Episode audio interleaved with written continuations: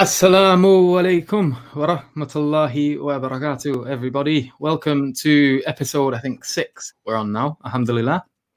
And today we are joined by the, the usual brother, Muslim metaphysician here. We have brother Sharif here and brother Abdul Rahman there. Oh, no way, I, I got all the pointing right first time. Yeah. Assalamu alaikum, everybody. Wa alaikum salam. Do apologize slightly for the delay. Uh, so we've uh, sort of had a bit of a hiccup at the beginning trying to get the admins on. Uh, they were logged on on the wrong account, and uh, so yeah, forgive us for that. But so today we're going to be focusing on the the stage two elements of the the Kalam argument. So for those of you who don't know, we're going to basically give a quick recap of stage one. Um, so these are arguments in favor of a necessary being. And there's many of them. Uh, we're not going to go over all of them because there's too many but uh, we'll focus on a couple. And from there, you basically get this idea of a necessary being, of a, a particular kind of being which is unique. Um, but you don't necessarily, from these arguments, get this idea of a God. And so, stage two is to make the inference from the necessary being to a being that would be commonly understood as a, a God uh, in the Abrahamic sense, for one. And uh, so, yeah, and we're going to kind of go over that. So, does any brothers want to kind of um, step in, maybe with a little bit of a an intro, um, any like adding on to what I've just said, or do, what do you think is uh, probably the best way to sort of segue into this? Yeah, I think we should, um, you know, reiterate how we got to this point from stage one. Um, so I'll, I'll give my take on it. So yeah, we had a we had a previous stream where we tried to argue uh, for a necessary being. Um, so if you guys aren't familiar with that, you know, you should go back and watch that. But we got from, we were trying to argue that a necessary being exists from the contingency of the world. Uh, by the fact that we have all these tingent, uh, contingent things in reality, there must be a sort of necessary foundation to explain all these contingent uh, entities. And so we we tried to arrive at that conclusion. But then the question that we're dealing with today, as far as stage two argument, is what are the properties? Uh, can we derive any properties from this necessary being? Uh, what are the sort of properties that it has? What are the sort of properties that it wouldn't have? And um, by analyzing the properties of this necessary being, this is sort of what's called stage two cosmological arguments, where we can try to say a little bit more about this necessary being or cause and see whether or not it matches up with um, you know typically the attributes of god or what we would conceive of as god or is it more something that's um, and i know abdul doesn't necessarily like this word natural but is it something that is purely natural and can be explained by natural means or is this something more akin to what theists mean by God, which is what we think and what we're going to be arguing for uh, today? So I don't know if the brothers have anything else they want to add uh, as far as how we're getting to the point we are at now. Yeah, I was going to uh, just quickly add. So uh, previously, what we talked about is that contingent beings are things that exist but could exist in another way, or they don't have to exist. Yeah. So when you come across something that's contingent, in essence, what we're saying is, is that that thing requires an explanation as to why it is that particular way and why it exists. So I think I gave the example last time of a red triangle. So if you've got a red triangle, by the fact that it has three sides is necessary for the for a triangle because triangles have three sides. But the fact that it's red as opposed to blue or green or yellow or any other color means that this is a contingent or possible thing or possible being. So we need an explanation. Why is it red? Because the redness of a triangle is not contained in its own definition of being a triangle. Yeah, so therefore that's why we call it contingent, and that's why we look for an explanation, and the explanation is outside of the existence of a triangle. So we look at other possible explanations as to why this triangle is red as opposed to another color. Now the next question then becomes, well, okay, the other things that we look at are they either contingent beings, meaning that they require an explanation outside of itself, or is it uh, ends with a necessary being, something that is uh, that has its own explanation contained in and of itself. Yeah, uh, it has aseity, has independency, has self-sufficiency. So the argument goes is that a contingent being dependent upon another contingent being cannot go on forever in an uh, in an infinite regress of causal relationships or causal explanations. So there needs to be a necessary being, some starting point, uh, something that's independent, that doesn't need an explanation outside of itself, and therefore this is what we call a necessary being. So that's the basic argument uh, how we came to the conclusion of a necessary being. It's because of how we understand what contingency is. It's because of the impossibility of a necessary being, a necessary, yani, uh, of a infinite regress to explain uh, the existence of necessary uh, contingent beings, and therefore the need for a necessary eternal independent being. Now, many atheists, uh, or a number of atheists, will accept that position. Yeah, they don't find it too problematic because they're they're arguing that this could be a naturalistic um, you know, uh, eternal thing. Yeah, it doesn't have to have a will, it doesn't have to have a mind, doesn't have to have consciousness, doesn't have to be all knowing. What we would typically understand as a theistic uh, view of God. So we want to go, as uh, the brothers already mentioned, how do we go from that discussion to a necessary being that has a intentionality, has a will, has a mind to create, and it's not just something that's forced or is a mechanical force within the universe that creates automatically without any choice. MashaAllah. And Brother Abdul Rahman, do you want to say anything before I chime in? Yeah, um, I, I, want I wanted to first, um, I mean, uh, take a few steps you back muted, and talk about. Uh, Abdul. No, he's not. Am I? No. No, that's no. No, we can hear him. Might be on your end. Oh, it's Yeah. my mic. Sorry. Sorry. Yeah that's fine. So so i just wanted to talk about a few points like in in the beginning about um a lot of muslims have these concerns about like these arguments and the complexity of the arguments, you know and and uh, why we need to engage in these arguments in order to prove the existence of god. Because a lot a lot of this talk seems like it's just way beyond the average person to understand uh, unless they they study it in depth stuff like the metaphysics of causation and you know uh, principle sufficient reasons and, and and the back and forth between the philosophers about these stuff. So um i, I think it's important at the outset to point out uh, that you know a lot of these concepts that we discuss are are actually intuitively accessible. There you, you don't need to formally express these ideas about causality and these uh, concerns these cosmological concerns we talk about with regard to the origins of the universe they don't have to be formally accessible for them to be intuitively accessible and and uh, i've noticed from my uh, reading on this that that once you really get into the depth of these discussions and when you when you reach a conclusion that's more towards the theistic side and you have a very strong philosophical rational basis for it that really just does comport with that very basic intuition we have about how causality works uh, agent causation intentionality and all of that stuff.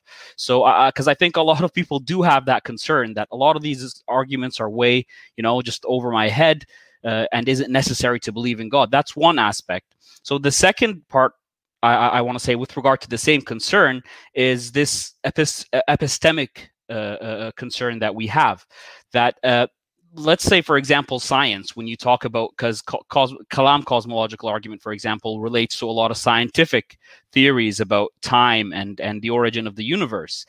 Uh, is there a state that science can take us to where these philosophical and existential questions were, will be less relevant. Can we reach a point of observation where these intuitions and these uh, you know lines of reasoning about causality and the origin of the universe will be any different? And i think that the answer to that is, is, is, a straight no because we are limited by observation and we do presuppose stuff before we do these observations. We presuppose certain aspects of these cosmological arguments before we make these observations things like causality. Uh, it can be argued and some philosophers do argue that causality is something that's more a priori. You don't go out there and you know investigate and do empirical research and then oh causality exists. It's something that's presupposed in order for you not just to be able to investigate the external world, but in order for you to be able to think in a cogent way in the first place, there must be some causal series that's presupposed. So, so, and then there's cause uh, properly basic beliefs that that that Plantinga spoke about, and and uh, brother Jamie Turner is very good good with that. So this is just the this is just a general intro I want to give about people who are very concerned with a lot of the complexities and nuances and and the philosophical depth that these arguments can go to. Um, I I, I uh, think uh, you guys touched on how we briefly went through the sta- stage one cosmological arguments. There are objections to it. We have uh, uh, uh we have causal arguments, which is the Kalam cosmological argument that relies on the finitude of causal chains. There's the contingency argument that doesn't rely on that. You can have an infinite series of past events, and you can argue for uh, a strong or weak principle of sufficient reason and come to the existence of a necessary being. Alexander Pruss does this very well. And then the stage two cosmological arguments is where you talk about the nature of this being and uh, you can approach that from many routes. One of the best ways that I like is when is, is when you bring the discussion back to the philosophy of mind and the role of will and agent, agent causation, and you talk about these many different theories of causation and the metaphysics metaphysicality, you can come to the conclusion that a uh, a, a non-temporal, eternal a, um, necessary foundation of reality bringing about a temporal cause is best explained by an act of will. There are te- teleological concerns, fine tuning, and our, uh, design arguments where you can make a, a, cumulative case and say that there is some form of intelligence. And there are other aspects that I think we'll go through um, throughout this stream, inshallah. Inshallah, mashallah. Jazakallah khair for your contributions. So I just want to touch on a couple of things you mentioned there. So firstly, um, this idea that everything needs to be rationally explained or understood in order to be accepted. So th- there's a really good example of this with the problems of the external world. Many people don't have to go through this process of going through the philosophy of justifying the existence of the external world. We we deal with it; it's there. We have this um, the present and immediate experience of it, and we can engage with it. And I, I think many people would agree, and maybe the odd one out um, may not, but many people would agree that you don't need a philosophical, rational justification in order to come to the conclusion that there is an external world. There are these intuitions that you have um, based like in experience itself. And this is enough for people to just accept it. And so we that kind of goes into this idea of basic beliefs, um, which is a conversation obviously we can have with that. But that doesn't mean simply because that is the case that there isn't philosophical argument for it. And if you do want to engage in this philosophical argument you you need to exercise patience put in the effort and go through the work. Now there are a lot of abstract concepts in the process of going through all of this. And you know that this can be difficult for the average person or the layman to to grapple with in the beginning. And we all go through this process when we first start engaging with this type of philosophy. It does get abstract. It doesn't mean that it's um, illogical or that there isn't a discussion to be had. You know, this discussion is being had, especially in academia, and the even people on opposing sides seem to be able to have a cogent conversation with one another. They have disagreements and things like that, but for the most part, uh, you know, there, there is a conversation. It's not just people talking over one another. Um, it goes into that. So that's um, touching on that. Now, uh, someone mentioned, I think it was Justin, about the idea of well, why can't it be the infinite regress? And, and Abdul Rahman also kind of touched on this as well. But uh, so arguments uh, from things like dependency um, deal with the the idea of set of dependent things. That set can be any number, so it could be a finite number, it could be a, a never-ending regress of uh, dependent things if you want it to be. But it's the the whole point of it is that whatever this set is, you say there is a set of dependent things, and the whole is itself dependent, and therefore relies on something that isn't in the set and so therefore can't be dependent. And if it was dependent, it'd be in the set. So whatever this set is, it has to rely on something outside of it, which has a unique kind of existence, that which is of independence.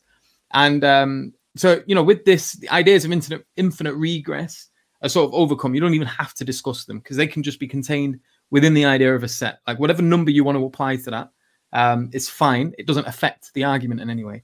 Um, so that's another thing that obviously is important to go on very briefly over that. Um, and I think we're probably at a good point now where we can start moving on to discussing the stage two, unless there's anything else any of you wanted to add on before we did that.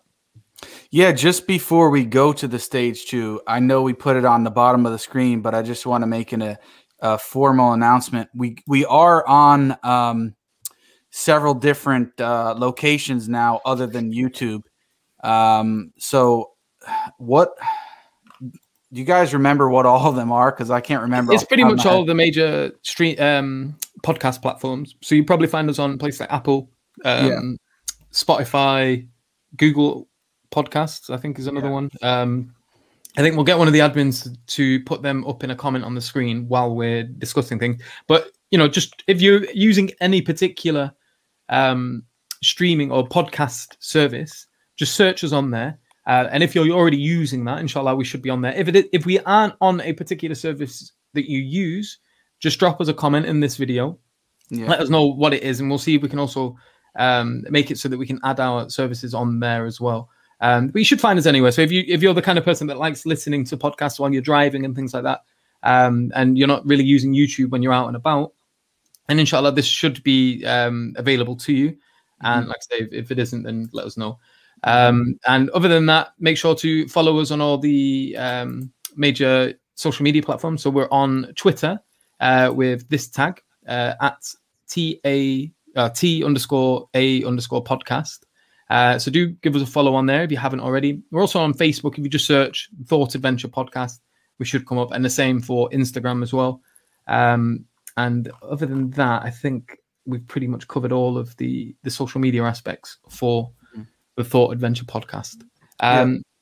So, anything else, or should we move on to the no, that's it. I just wanted to reiterate that we are available now on um, Spotify and Apple, which I guess are the other big um, big apps and sites to find us at. So if you guys aren't, you know, on YouTube as much, you can definitely check us out there.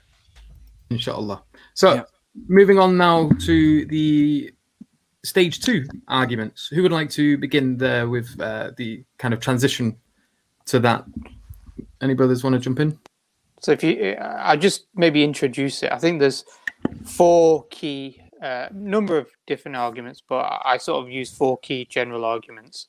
The first argument, uh, and I just want to briefly go over it, and maybe the brothers can add more detail. But the first one is if we accept that contingent things require a necessary being, then we're also accepting that contingent beings ultimately have a beginning in time, beginning in creation. Yeah, so they, they didn't exist eternally there was a beginning. But you'd have an eternal necessary being, but a t- uh, which is the cause. So you have an eternal cause, but the effect, which is the creation or the cause of contingent beings, are temporal. So if the eternal cause did not choose to create, then the eternal cause would always create, which means that the effect would always be eternal. The fact that the effect is not eternal but the cause is eternal, indicates a will, a decision to make the choice to when to uh, you know affect yeah or cause the contingent beings to exist that's first argument second argument is that contingent beings are those things which could have multiple different attributes the fact that water could boil at 110 or 120 or 90 degrees celsius are all possibilities for the water at room conditions, assuming we're on Earth and we're, you know, one atmosphere, etc. It could have a number of different attributes. There's nothing necessary in what water is and contingent beings are to explain why it has those particular attributes. Yeah. Even if you want to talk about hydrogen bonding, you can talk about why do you have hydrogen bonding and keep regressing back, you'll find that there's a necessary foundation that has to actualize all of these potential uh, attributes. The fact that you've got a number of different choices and the necessary being chooses or has to determine one choice over another indicates another uh, or is another indication for will. The third argument would be an argument from consciousness because uh, in the last episode that we had, we demonstrated that consciousness itself cannot arise from non consciousness there needs to be something that always exists as conscious in order to bring consciousness in contingent beings. In essence, that's the conclusion. If you can't ground consciousness on materialism, then you need something that's conscious in essence. Consciousness needs to be caused by something. This indicates that if there is a necessary being, that necessary foundation must also be conscious. And the fourth one, uh, like I'm really going over these really quickly. The fourth one would be an argument of uh, arbitrary limits, uh, which I think uh, uh, other brothers will explain further. But simply saying that a necessary being which is unlimited, independent, eternal, has a particular limit that it doesn't necessarily not have to have.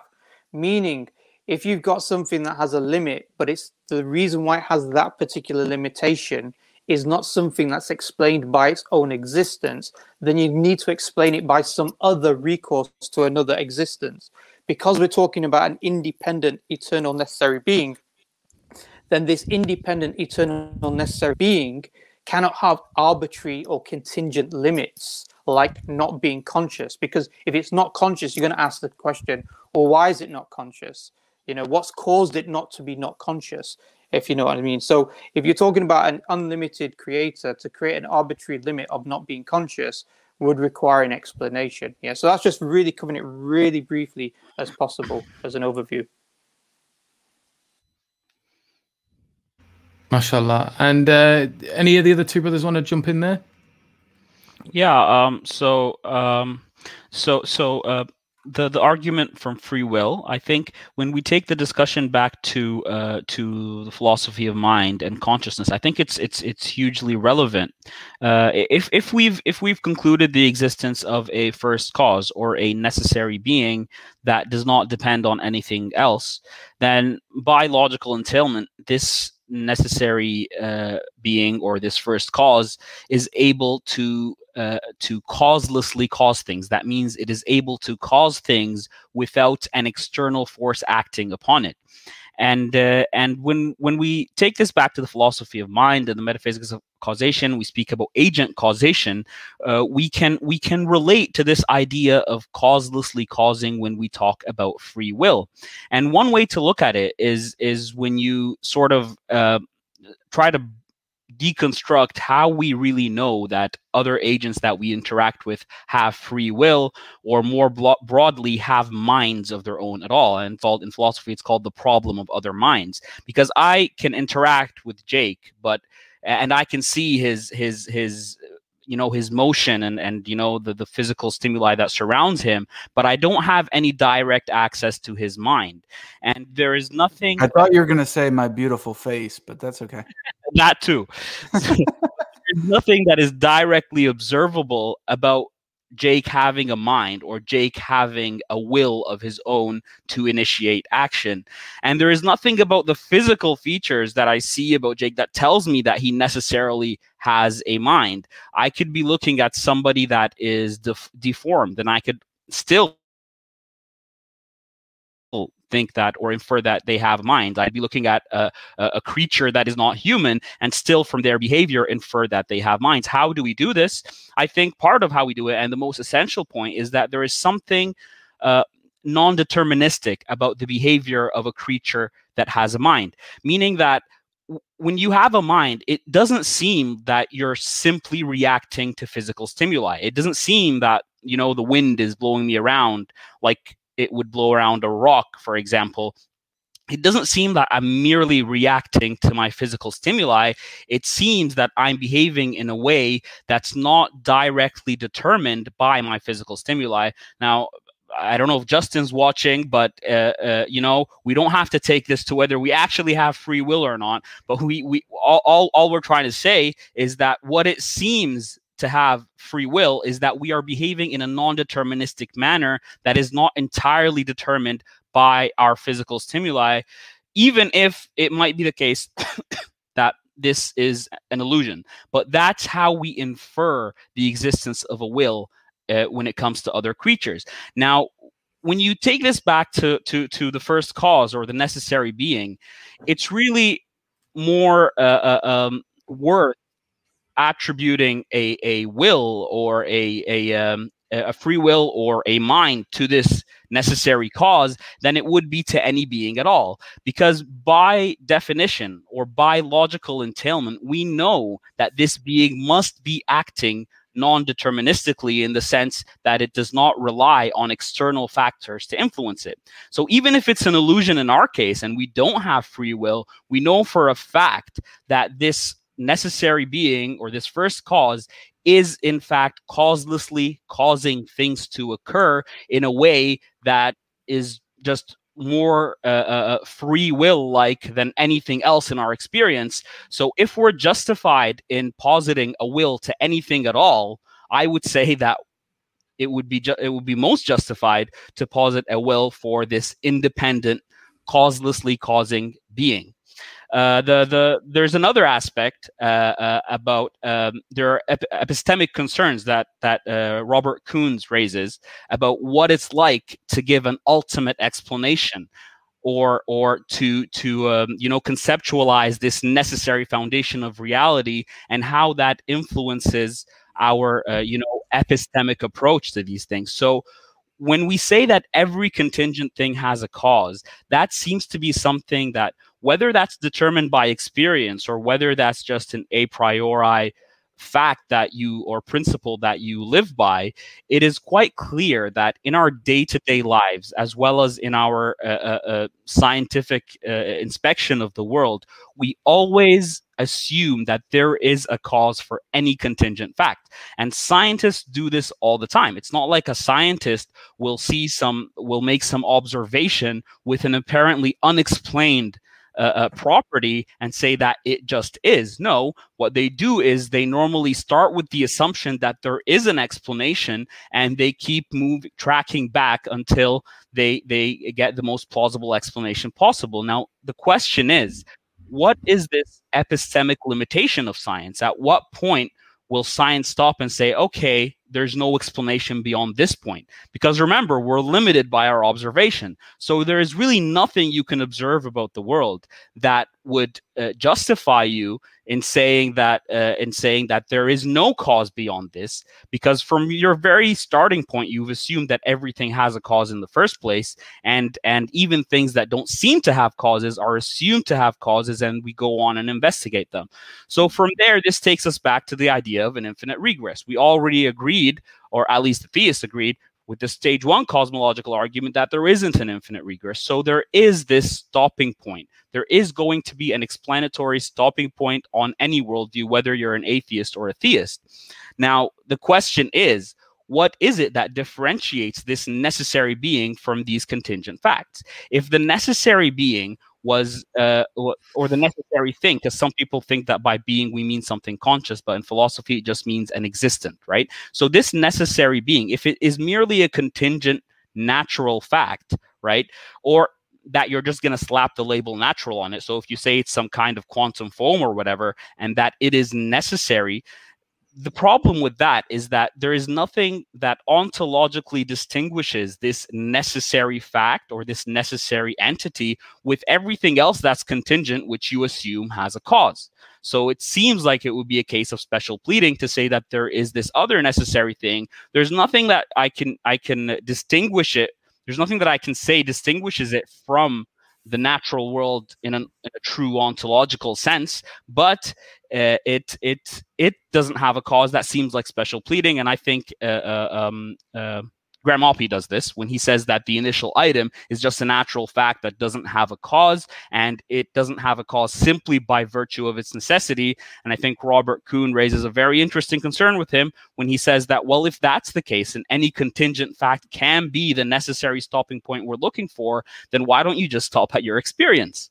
because you can't prove that you existed five minutes ago. You can't prove your memory. You can't, you just you just have a current state of mind that you really have no means to investigate whether how you arrived at this state of mind. So so Robert Koons raises the question and it might seem like a trivial one because we know that we our memories let's say we know that they're real but given this epistemic approach to you know the the philosophy and metaphysics of modality if you're going to say that something apparently contingent or natural can be necessary then what's stopping you from saying that your very own experience, your first person subjective experience, is this necessary stopping point, and you're the necessary being.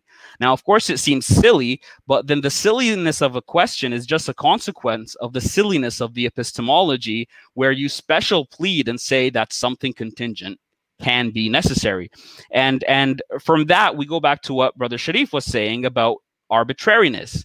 So there is something about ultimate explanations that both philosophers and scientists acknowledge that you know you just don't want it to be arbitrary. An ultimate explanation doesn't seem like it's the kind of thing that can be arbitrary. Like uh, like if, if i tell you that the, the, the necessary foundation of reality is the number four for example or even if it's something with you know a, a, a certain power that's limited at the level four well that very property is seems to be a contingent fact that a scientist or a philosopher would like an explanation for because it's a certain property property it's a certain limitation that calls for an explanation. That's what a contingent fact is. So this non-arbitrariness that we're looking for is something that that can serve as a very good candidate for this necessary being. And and uh, rasmussen speaks about this supreme nature of this non-arbitrary necessary being and he says that well we have causal powers that uh, that that that um, are you know a result of our intentionality and our will is this necessary foundation that has actually that actually has person making properties are we going to limit it from that kind of causal power if we're going to assume of course that this agent causation is a thing which obviously would have to be argued for but at least from our first person perspective agent causation is a is a thing and free will does seem to be a thing. So why are you place? Why would you place this arbitrary limitation on this? you know necessary foundation when you don't really need to and in fact actually philosophers these days i'm go- i know i'm going on a bit i'm going to stop right now but atheist philosophers these days they don't mind positing things like panpsychism by saying you know what to solve this hard problem of consciousness let's say that everything has some you know fundamental level of proto consciousness they don't mind doing that and and they don't mind also saying that there's a necessary natural thing but what you're doing here is you're basically positing that if there is a cause for the universe, it has some type of consciousness. So you're getting awfully close to to to the idea of God, and you're kind of bl- uh, uh, blurring lines between theism and atheism. So if you don't mind, you know, making these kinds of maneuvers in order to get out of problems like the hard problem of consciousness, then I think it's very reasonable for us to say that there is, there is very good rational basis for positing the idea that the first cause has free will and it has this agent causal power we're talking about. There are other teleological aspects, but I think we can leave that for later. Yeah, definitely. And I just want to touch on the the causality thing that you were mentioning. So there, there are arguments for a priori um, understanding of causality that we, we just know prior to experience that causality is is an existent thing.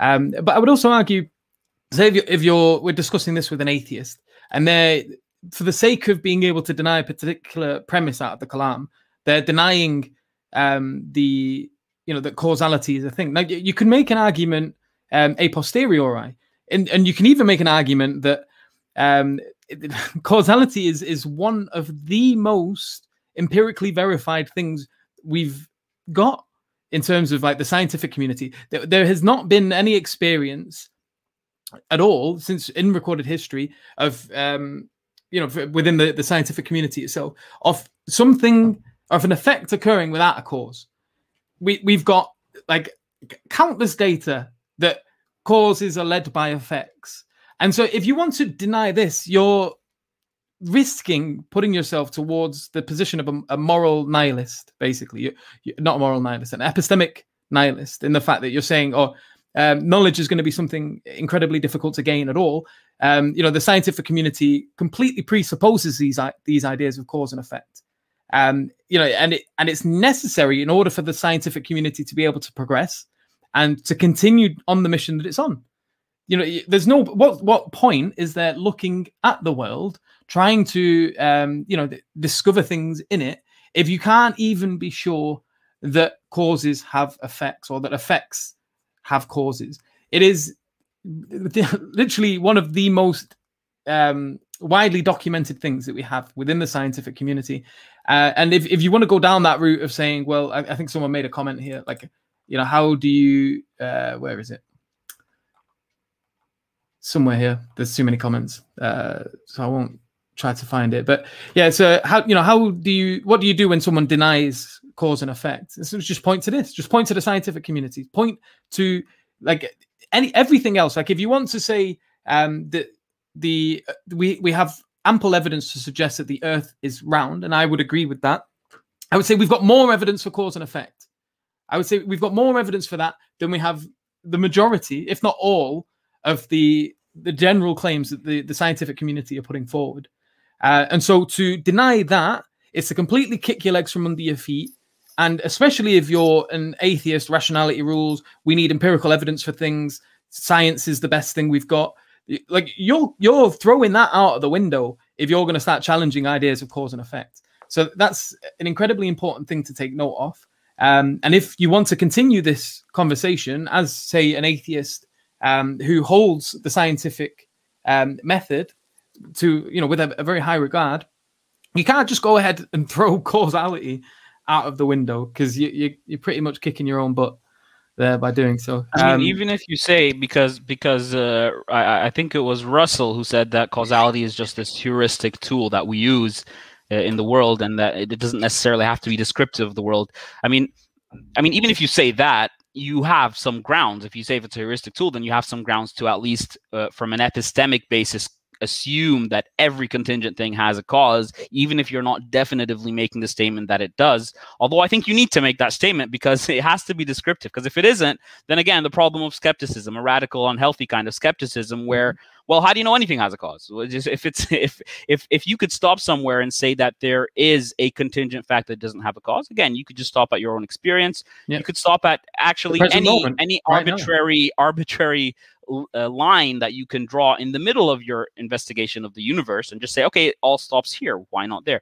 So, uh, yeah. So whether it's a heuristic uh, or descriptive, I think it is either way. It's important to say that about these questions about the origins of the universe.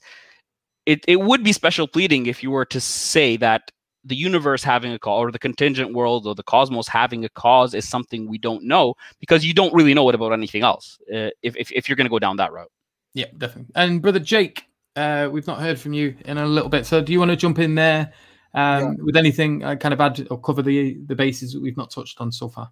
Yeah, I mean the brothers pretty much covered everything. They, they stole my thunder, but I just want to re- re- reiterate one point. Um, and for me, a key issue is the idea of investigating what the properties of the cause are. So if we look at the cause and based on things like the Kalam cosmological argument, we uh, affirm or try to demonstrate that the universe had a beginning. The question is, how do you get a in, in order to stop the infinite regress? The argument is that whatever the cause is, it's going to go back and it's going to be an eternal cause of some sort. And so the question is, if the cause of the universe is eternal and all of physical reality, then how do you explain a temporal effect from an eternal cause? So the idea is, for example, um, take the example of water. If uh, um, water freezing, if, if it freezes at zero degrees Celsius, uh, uh, under normal conditions, of course, if it freezes at zero degrees Celsius, and that those conditions are met, they're necessary and sufficient to produce the effect, then the whole question is why would the effect be temporal and the cause be eternal. It wouldn't make sense if it's merely just mechanistic in the way that we understand from science today, in the idea that I'm explaining about the water freezing at zero degrees Celsius. Well, then we would expect that the effect would also be eternal alongside the cause. And yet, that's not the experience that we have. Uh, our best science and the phys- philosophical arguments that we gave uh, point to the idea of the universe having a beginning and it is produced from an eternal cause. Now, I don't see any way out of this problem of getting a temporal effect from an eternal cause without positing a will to the cause of that temporal effect. In the same way that we have experiences, for example, I'm talking right now, I can will to stand up freely at any moment. And this can explain how I my will is sufficient to produce the effect, and yet it doesn't produce the effect until I will myself to stand up. The same thing, like how we understand God creating the universe, He is sufficient eternally to cause the universe to exist, but it's by His will when He chooses to do so and brings it about that it is brought about. I don't understand any way how to explain this or get out of this problem from a naturalistic paradigm of explaining how you get this temporal effect from an eternal cause if the cause is sufficient to produce the effect.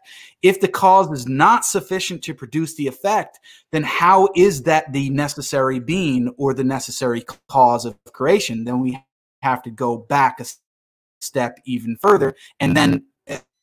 Reanalyze what that cause is. So it just pushes it a step back further. You have to get, in my view, to a stopping point in which the cause is changeless in that initial state, that it is necessary to produce that effect, and yet it doesn't do so by our standards of evidence that we have now. And so I guess what I'm saying here is how I've analyzed this in one way, because the other brothers mentioned uh, a few other different ways. But one way is to say that the best explanation of getting a temporal cause from an eternal a temporal effect from an eternal cause is to say that this cause had a will. And if it had a will then this is starting to much uh, look much more like the picture of god or a personal being rather than just some kind of um, mechanistic uh, naturalistic explanation that an atheist uh, might want to give so I think that this provides uh, the best um, reason or the best uh, explanation of how you get a temporal effect from an eternal cause. Um, and the other brothers mentioned some other arguments as well, but I think they um, covered it very well. So I think that's sufficient um, for the explanation. I don't know if you want to add anything else, uh, Yusuf, for the other brothers.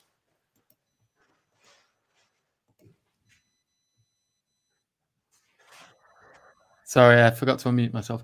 Uh, yeah, so I uh, just wanted to add, um, in summary, I think we can sort of make this rather simple. Um, in the sense, obviously, we've, we've covered it in detail, um, but this is just like one kind of quick element into it. So we're understanding um, this necessary being as being one that is independent. That is, there is nothing outside of it acting upon it. There is no um, cause which this thing is the effect of. It exists utterly uniquely. We've not just um, kind of thrown this out there, but we've given you reasoned deductive arguments to lead you to these conclusions. And with that, we ask, well, what is it that makes this thing create or uh, bring things that are contingent, that are dependent on it into existence? Now, the the argument here is that if there is nothing acting upon it, that it must be self determined and that this is the closest thing that you're going to get to explaining that something has a will. And as Brother Abdul Rahman pointed out, that you know, even there's a whole separate argument with regards to the free will of human beings, and we can make a, a separate podcast. I think it would be a very good one as well um, on the idea of the the free will of the human being. But that is a separate tangent that we don't want to get into today, and we'll we'll set something aside for that in particular. But to focus on today's argument that this necessary being has a will and by definition would be the, the freest kind of will. There, there are no external um, causes acting upon it. And so therefore there, there we, we are opening up this idea of something choosing to act as and when it pleases uh, without uh, and that being completely self-dependent not relying on external things um, interacting with it in any way. It is a a willing being choosing uh, to bring things that are dependent upon it into existence. So I, I think that pretty much wraps it up in a, in a rather. Can I just add one yeah, yeah, go quick ahead, point? You know, there's uh, there's something called SETI, Search for Extraterrestrial Intelligence, and this is where scientists are looking at the sky and the universe and they're trying to look for signals which have no naturalistic origin, meaning it cannot be explained by the physical laws. Because if something cannot be explained by physical laws, which would necessitate or a would, would which would cause a particular set of effects, then the only cause that would uh, would create these types of like radio waves, yeah, or signals within the universe would require an intelligence. So the way SETI and scientists look for intelligence is when they identify that something that occurs cannot be explained by naturalistic forces. Therefore, it must be explained by the idea of intelligence and a conscious agent. And in essence, we're doing the exact same thing here. So even if people turn around and say, well, it quote unquote, it's not scientific, it's this, that, and the other, actually, this is what science does in terms of the, the SETI project. MashaAllah. So uh, just to kind of let you know as well, me and brother Sharif, uh, it's it's Maghrib, so we're gonna have to just nip away for five minutes and pray. Um, but we're gonna kind of open it up now with a conversation with brother Justin, um, and he's gonna begin the conversation with brother Jake and brother Abdurrahman, uh, and we will be back shortly. Um, so just bear with us, and that's just kind of explain our absence now. Uh, so I'll just bring Justin in. We'll say our greetings. Hello, Justin. Hello, Captain Mighty you guys, Beard. You guys got to run away. Yeah, we're gonna Yeah, run away. You're just, you're just too intimidating. We're gonna, uh, we'll be back in five I mean, minutes. When you're I'd gone. be less intimidating if you would still have your beard, but I, mean, I know. I'm so good. Don't, don't rub that in. I, I, I tried neating it and making it look better, and it was the first time doing it, and I ruined it, and then it, I ended up with no beard. It looked like Sabrina's hair from the Rugrats. Yeah, yeah, yeah, it looked absolutely terrible. So I'm gonna, uh, inshallah, next time learn from my mistake and leave it to a barber to try and sort out. But um, I'm gonna have to run, so I'll talk to you when I get back. But Go.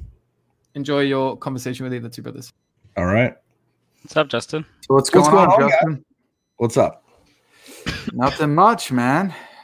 See you've been listening in the background. So what do you think? I like what you guys are saying. I did have a question. Um, how does something causes causelessly cause? I'm, I'm kind of confused about that. Oh, I think that was similar language that Abdul was using, if I'm correct.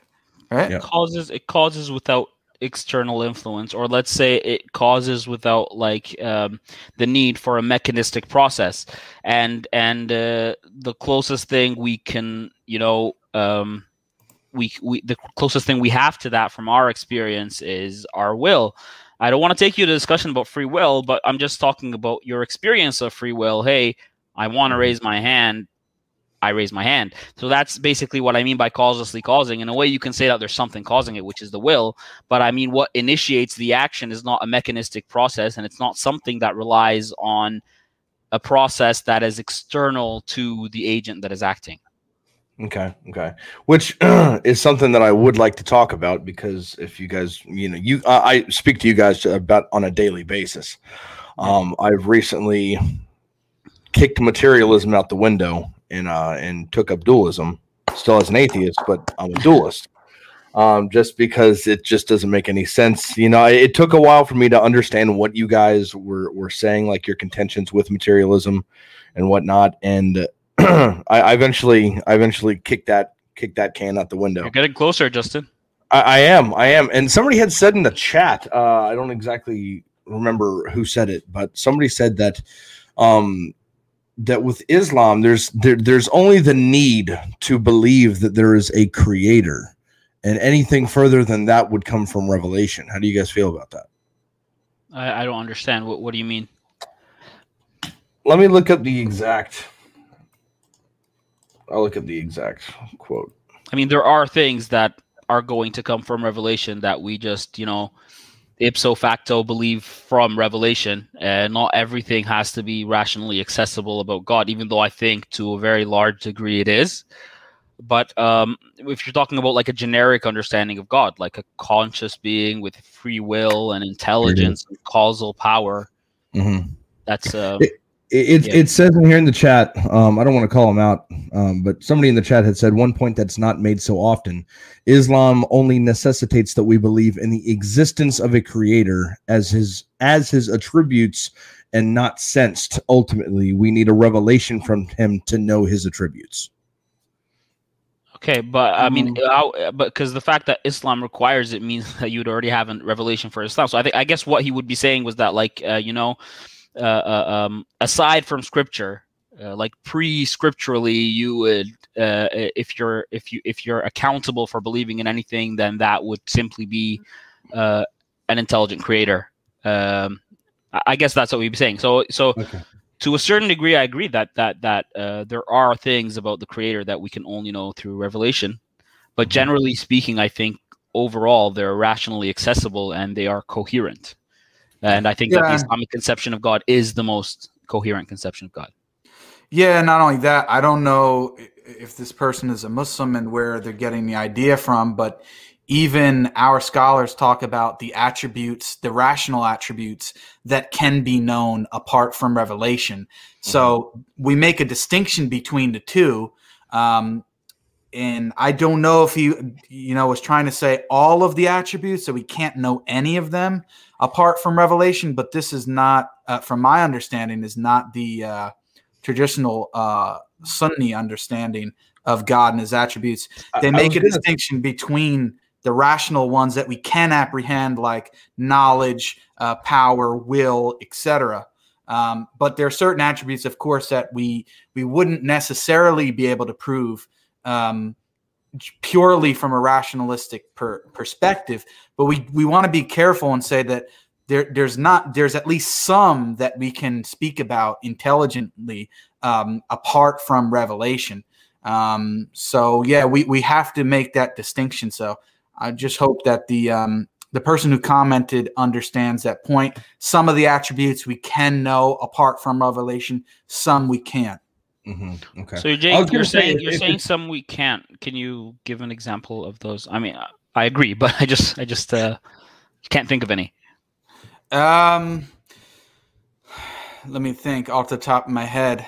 Um, like what yeah, attributes came to you? I can think of any. Like, like if you, if, even if even even if you think about like God's goodness, God's moral goodness, or God's justice.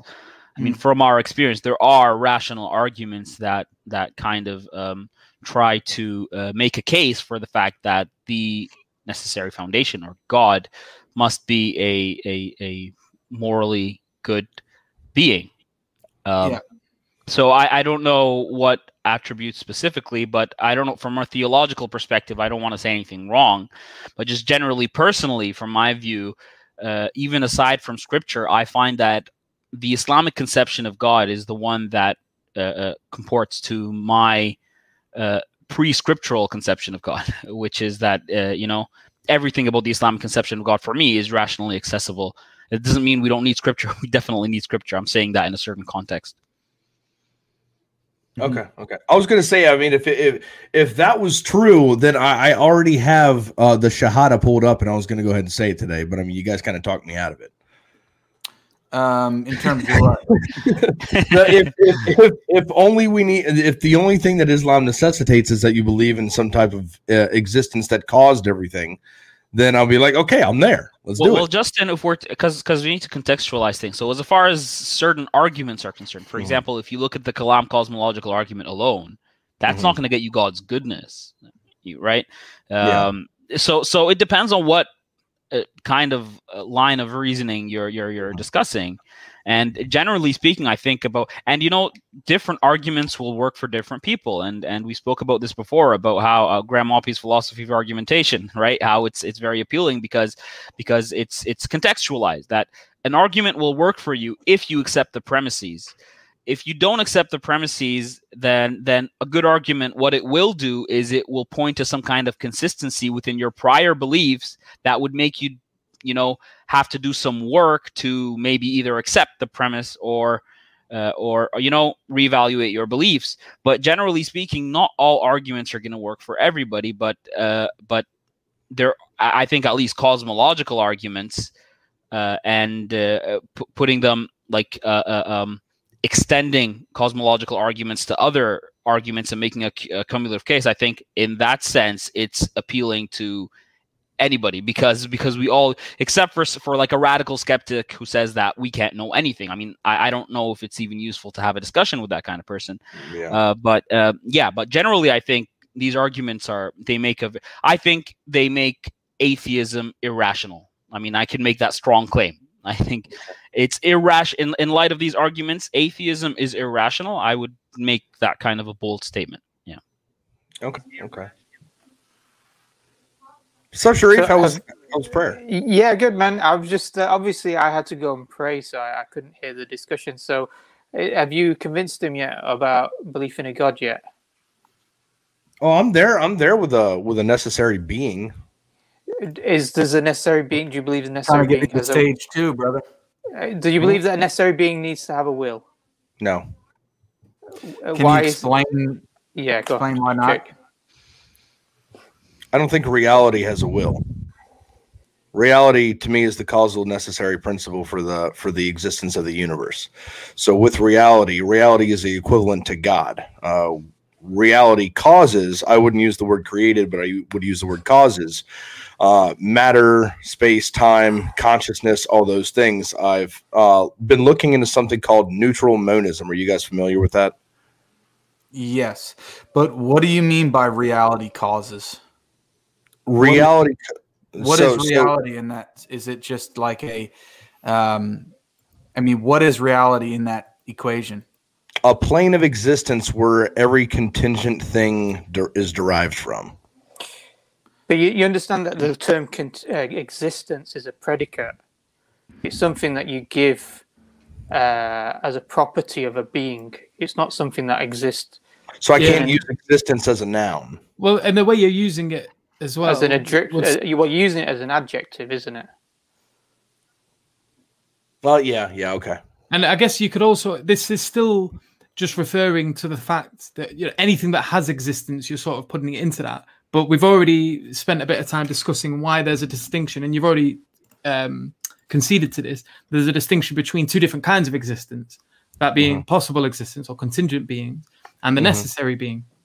So when you're describing existence in the way you are, you're just putting these all of these things into one category, despite there being a huge distinction between that which gives rise to possible existence and the thing that's making them come into being itself. So you've already said that there is a necessary being. And to say, well, existence doesn't have a will, that's to completely forget all the argumentation that's been leading up to this distinction between different kinds of existent beings that is necessary and possible. And to say, well, this as a whole can't have a will. We've not been arguing for that. We've said we've admitted, yes, there are there is this thing called existent beings. Mm-hmm. Now, if you go into that bubble of things, are there different kinds of existent beings? Yes, there's a necessary being and there's a possible being or possible beings, plural.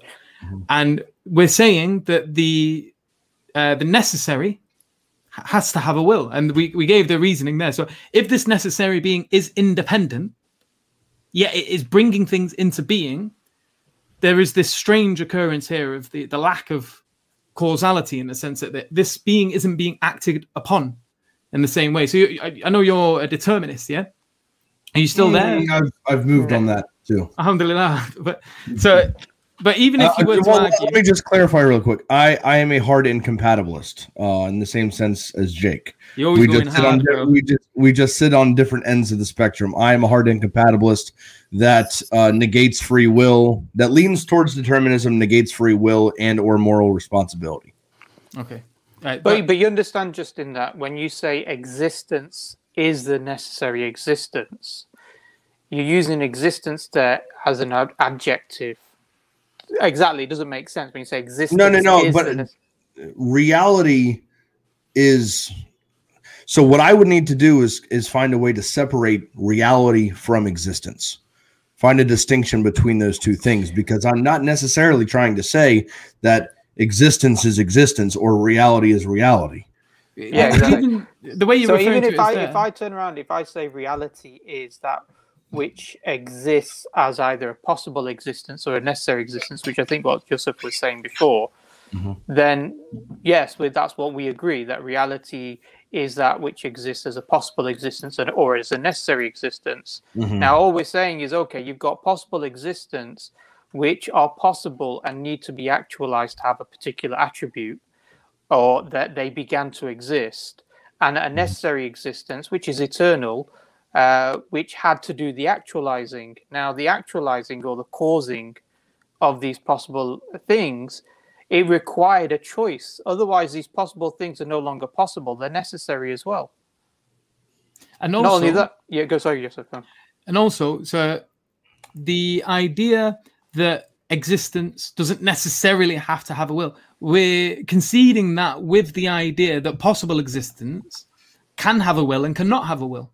Mhm. That is, some of possible existent beings, a So number by of possible existence, you mean contingent beings. Yeah, yeah. Yeah. yeah. So they can be their their non-existence is not inconceivable. So that you know that these things can come into being and they can cease to be. You know, they can I can, originate. I can concede that they have a will. I would just say that their will isn't uh, isn't derived from free choice. Like that, that their their will. Right, but then that, that not complicates it even further because if you want to say, because we're saying, I'm saying that there are, I think, like a stone doesn't Mhm. necessarily have a will. I'm happy to concede that. Mhm. You know, we can go down this route of um, panpsychism and things like that, but I'm happy to say that there are things in existence that don't have a will. Mm-hmm. Mhm. And, you know, if you're saying that, then we can say, yeah, it's not necessarily the case that existence has to have a will. Well, because we can point at things in reality that don't have a will. And so we, yeah, that's fine. But then again, we've already made a distinction between the possible and the necessary. And the only reason you can say, well, reality doesn't necessarily have to have a will, that's a consequence of this understanding that, well, possible existence um, may not have a will. And so therefore you can infer from that to the idea that quote unquote reality doesn't have a will.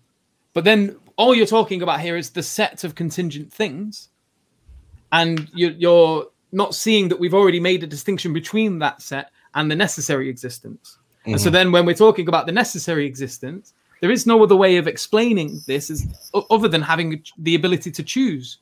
There's nothing acting upon it, making it do anything.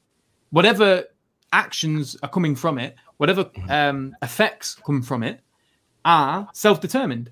And this is about as free as a will as you're going to get. And then on top of that, with what you've just said, um, that can you repeat what you just mentioned there about you can imagine, poss- um, you know, these things as having a will, but a deterministic will basic basically i have a will that's that's derived from a arena of faculties of external Yeah. factors like my existence my brain my parents my society everything like that brings Yeah. me to figure out what i like what i don't like what i think is right and wrong true and false okay, all of those things are from external factors which are influences that could have nece- could have caused me Yeah. to believe that something is right or wrong But this is great though, bro, because well, for us, not for you, because if, if you're willing to concede here that you know all of these things, despite being determined, have will, then you have to admit that whatever this necessary being is has a will that is not determined, therefore has a free will. Because if, if you're It's- willing to, it's- to acknowledge if it's, de- if it's determined by other causes and this necessary being is independent, i there's no other causes determining it. is this necessary being bound by by his nature? For example can this necessary being you guys are speaking about can it lie?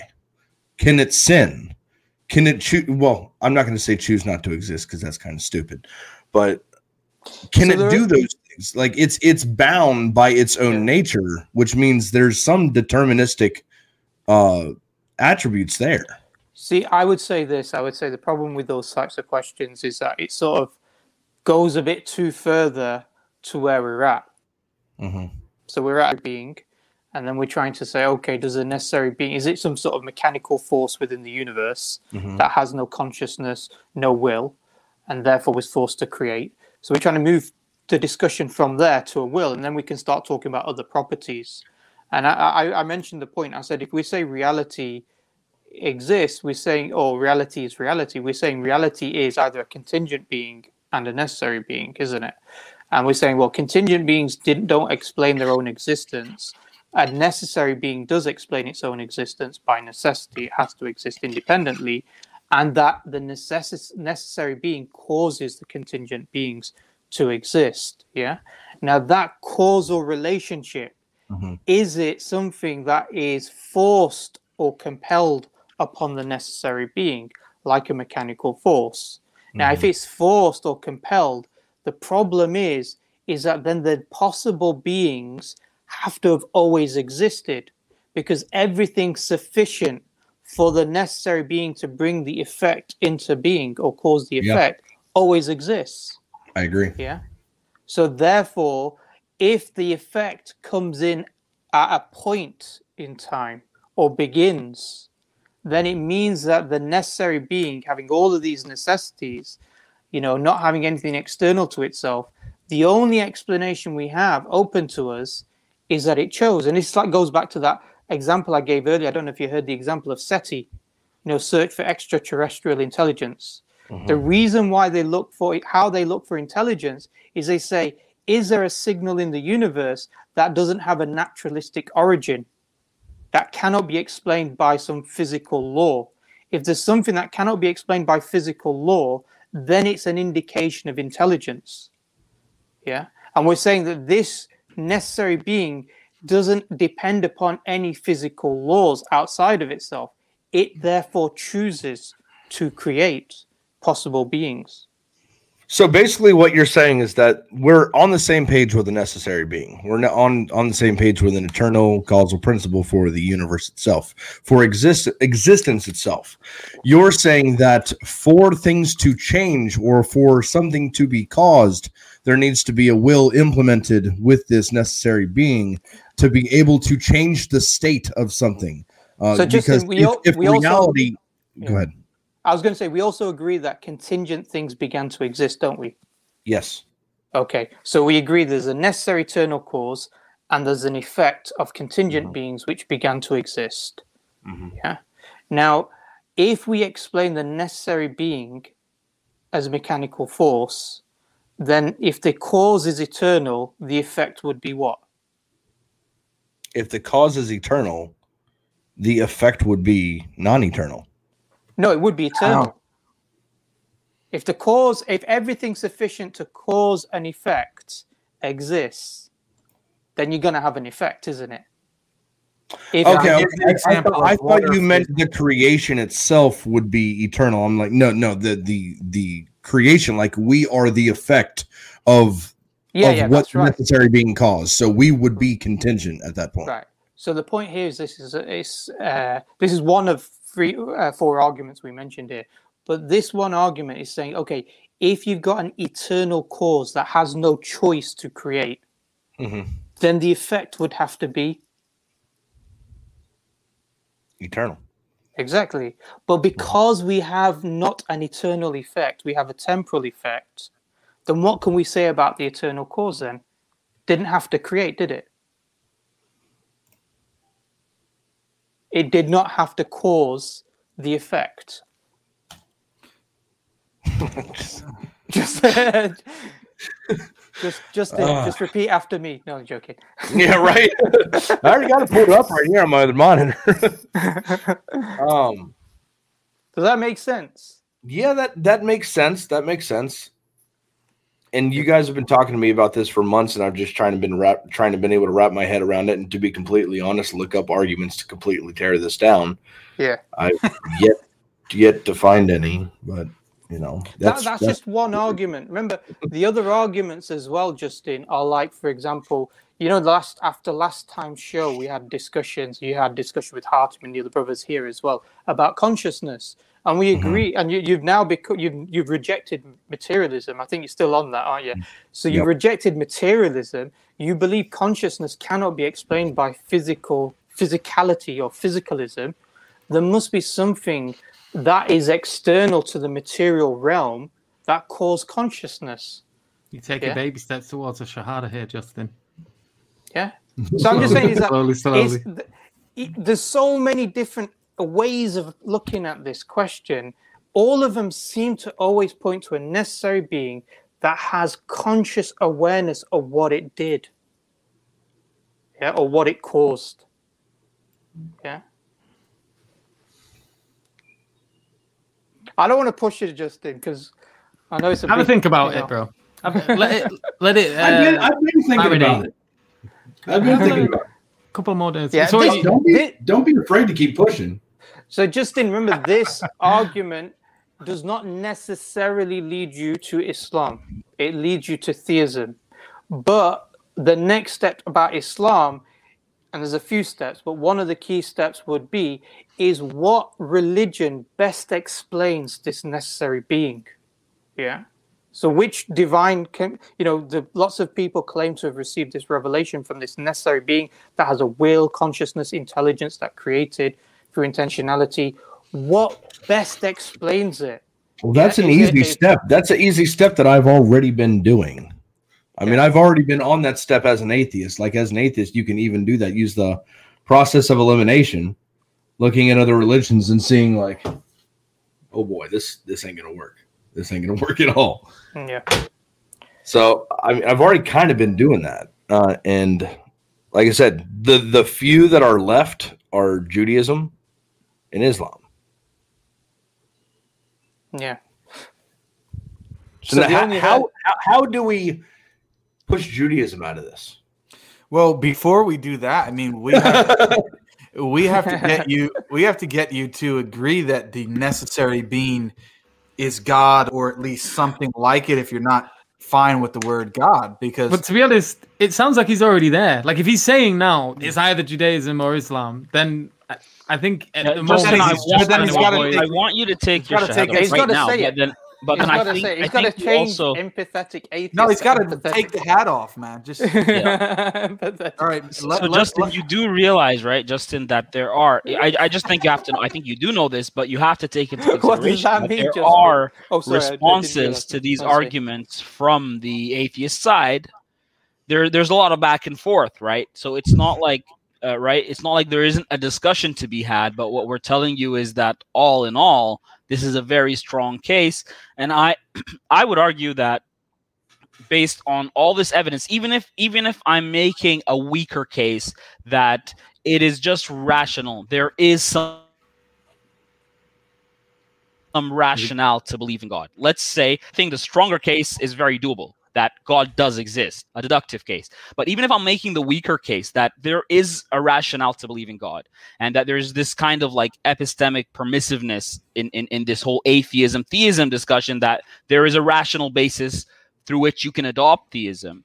And your worldview as an atheist entails that the truth about these existential and philosophical questions in the absence of the existence of god doesn't even matter. I mean it, it's uh, like like truth your truth bearing faculties can be good in terms of your survivability and in terms of benefiting you here and now but in terms of these you know co- uh, complex and deep existential questions in the absence of the existence of god the truth of these uh, uh, uh, uh, questions or propositions is literally meaningless in, in, that bigger nihilistic picture of atheism. So keeping that in mind and looking at the other side and saying, hey, there's a rational basis from that, yet choosing to remain as an atheist when it doesn't even matter if you're an atheist on atheism is quite irrational. It, it's straightforwardly irrational, I, I, I think right? So so um, yeah, man, go for it. I've I've purchased tickets to go to the Faithless Forum in June, so I have to hold on for a couple more. No, I'm just kidding. yeah, I, I, I think you should. They'll have fierce there. Don't worry, Justin. I know, I know, I know. You could uh, you could be repping it for our side when you go there. Yeah, just just Why piss not? all the YouTubers off. but so can we just ask now? So, are you have you moved from at the beginning of the stream saying that the necessary cause doesn't have a will to accepting that there is a good case to say that it does? I'm accepting that there is a good case to say that it does. Yeah, yeah, yeah. That's what we are asking. So there's also a good case to say that we can't show that other minds exist. But I mean, okay. I don't think any of us here are solipsists. So that's going to be something to sit down and think on. All right, but the, the question is: is do you is that a problem you inclined to? I do you, do you, do you, do you doubt the existence to... of your children? Say that again. They, do you doubt the existence of your children when you look at no. them? No. So it's not really a problem for you. No. All right, so we don't even so, need to cover that. He's saying that if you use the same epistemic uh, approach, justification, yeah. justification towards other minds, for like, for example, our children, then we can use the same principle when it comes to the necessary being. I have a daughter, there's no amount of argumentation that people are going to be able to give me that's going to doubt whether or not my daughter is another mind and can experience pain in order for me to kind of neglect or uh, disregard pain being caused on her by someone or being skeptical either. Yeah, yeah, yeah, yeah, There's there's zero skepticism with regards to the existence of my daughter and that she is another mind and that she is capable of experiencing pain. Mm-hmm. And like I'm heavily convinced of that. And that, like I don't care. And I know how deep into these philosophical labyrinths we can get and how confusing uh, things can become when you ponder on them a little too much. But it's in the same way as when you're looking at words and they cease to stop looking like words. I, I, I make it equivalent to that. For me, there isn't a problem with other conscious. With I think you exist. I think you are a being. I think we are having a back and forth now, and there's things rattling in your mind. There's things rattling in our mind, and we're enjoying each other's company. I don't think there's a problem with that. And so that would only be an issue if you if you even considered that seriously. But I don't, I really don't think you do. So I really don't think this is an impediment to anything that we've given you so far. So then mm. I kind of just put it to you again, like so. Are you moving from the stage of accepting that there's at least good arguments? I'm not making. I'm not telling you right shahada time. I'm just saying, is there a good argument to suggest that this necessary being has a will, is self-determined, and not acted upon from external causes. Do you think we've made that position well? And are you at least willing to sort of yeah, move I into can see that? You have okay. good arguments to show that the necessary being has a will. Okay, alhamdulillah. So that's that's I guess one step closer to the shahada at least. I've been moving quickly lately. Damn. You have, you have. These conversations of ours. Got rid of materialism, got rid of determinism. But like I say, I th- moved to deism. I think it's, uh, it's something to to dwell on for a little bit. Let it marinate. Mm-hmm. Um, like I say, you, you're making progress, alhamdulillah, and I think, inshallah. I'm just trying to be open minded. Yeah, yeah, yeah. No, that's good. Don't worry. And and I think, um, like I say, I'm I'm enjoying our conversations, and I think all the other brothers do as well. So um, just keep and it. We will talk. We'll talk about this again, Justin. I want to talk to you about the modal epistemological argument sounds mm-hmm. fancy, right? But okay. it can be relevant because it's um, yeah, it has to do with how even if our advancement develops, no matter what situation you're in, you know, your your epistemic position isn't gonna really can't really change with regard to uh, uh, your position on an agent that caused the existence of the universe. Yeah. It's not it's it's not going to change. It's it's so yeah. So we can have that discussion too, cool. and uh, yeah, yeah. Sharif, steps. you missed it. I said my shahada while you were gone. I was listening. I was listening. You know, the problem is, I, for some reason on this stream, I can't hear Abdurrahman. So every time he speaks, I have to put my uh, YouTube on to listen to him. Jump out, and jump back in. Maybe I'll try that. I'll try that. It'll take a second. Do it now. Just leave studio and then and join again. I might miss now. Justin's. I might miss Justin's shahada though. uh, that, that, ain't that ain't happening today, but I won't say that it won't happen no, in the future. inshallah, inshallah. We'll keep you inshallah. in our prayers. May Allah guide you. To Any last words, Justin, that you want to say, or anything that? Um. No, I normally end my shows a certain way, but I'm not gonna. I'm not gonna say that on your show. I don't think I've caught the, the very end of your show, so I have no idea. Uh, I always say, "Have a good night, stay home, stay safe, and let's make America secular again." All right, That's bro. what I would say. But uh, thanks for having pleasure. me on, guys, and uh, we'll be on. I guess next time you come, you come on, I'll try and jump on with you. Thanks a lot, Justin. Take it's care, always man. a pleasure, Justin. Take care. Alhamdulillah, that was, uh, I think, a brilliant. Ooh, Oh no, he's gone to to try and jump back in again, hasn't he? Yeah, alhamdulillah. I think that was uh, great progress. Uh, any thoughts uh, before we bring on the the next guest? Um, what we were just talking. Not really, Not brother really. Jake. No. I want you to say something because we've uh, we've kind of been bullying you into silence by accident.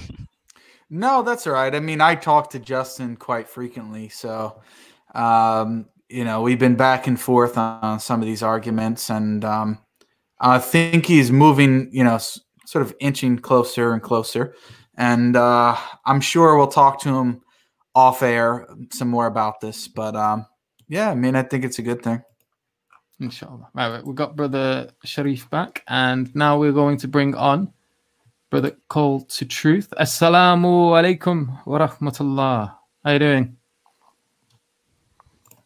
You're, You're on mute. You're mute, bro. Let me message him. Is Carlos not there? Uh, not yet, not yet. Uh, how you doing, bro? Would you prefer to me just refer to you as uh, Call to Truth? لا it's okay. السلام عليكم. How are you doing, أخي? Alhamdulillah, nobody. Alhamdulillah. How are you doing, brothers? Alhamdulillah. Alhamdulillah. Alhamdulillah. So, I was listening to the yes. Yeah, go, yeah, no, go on, go on.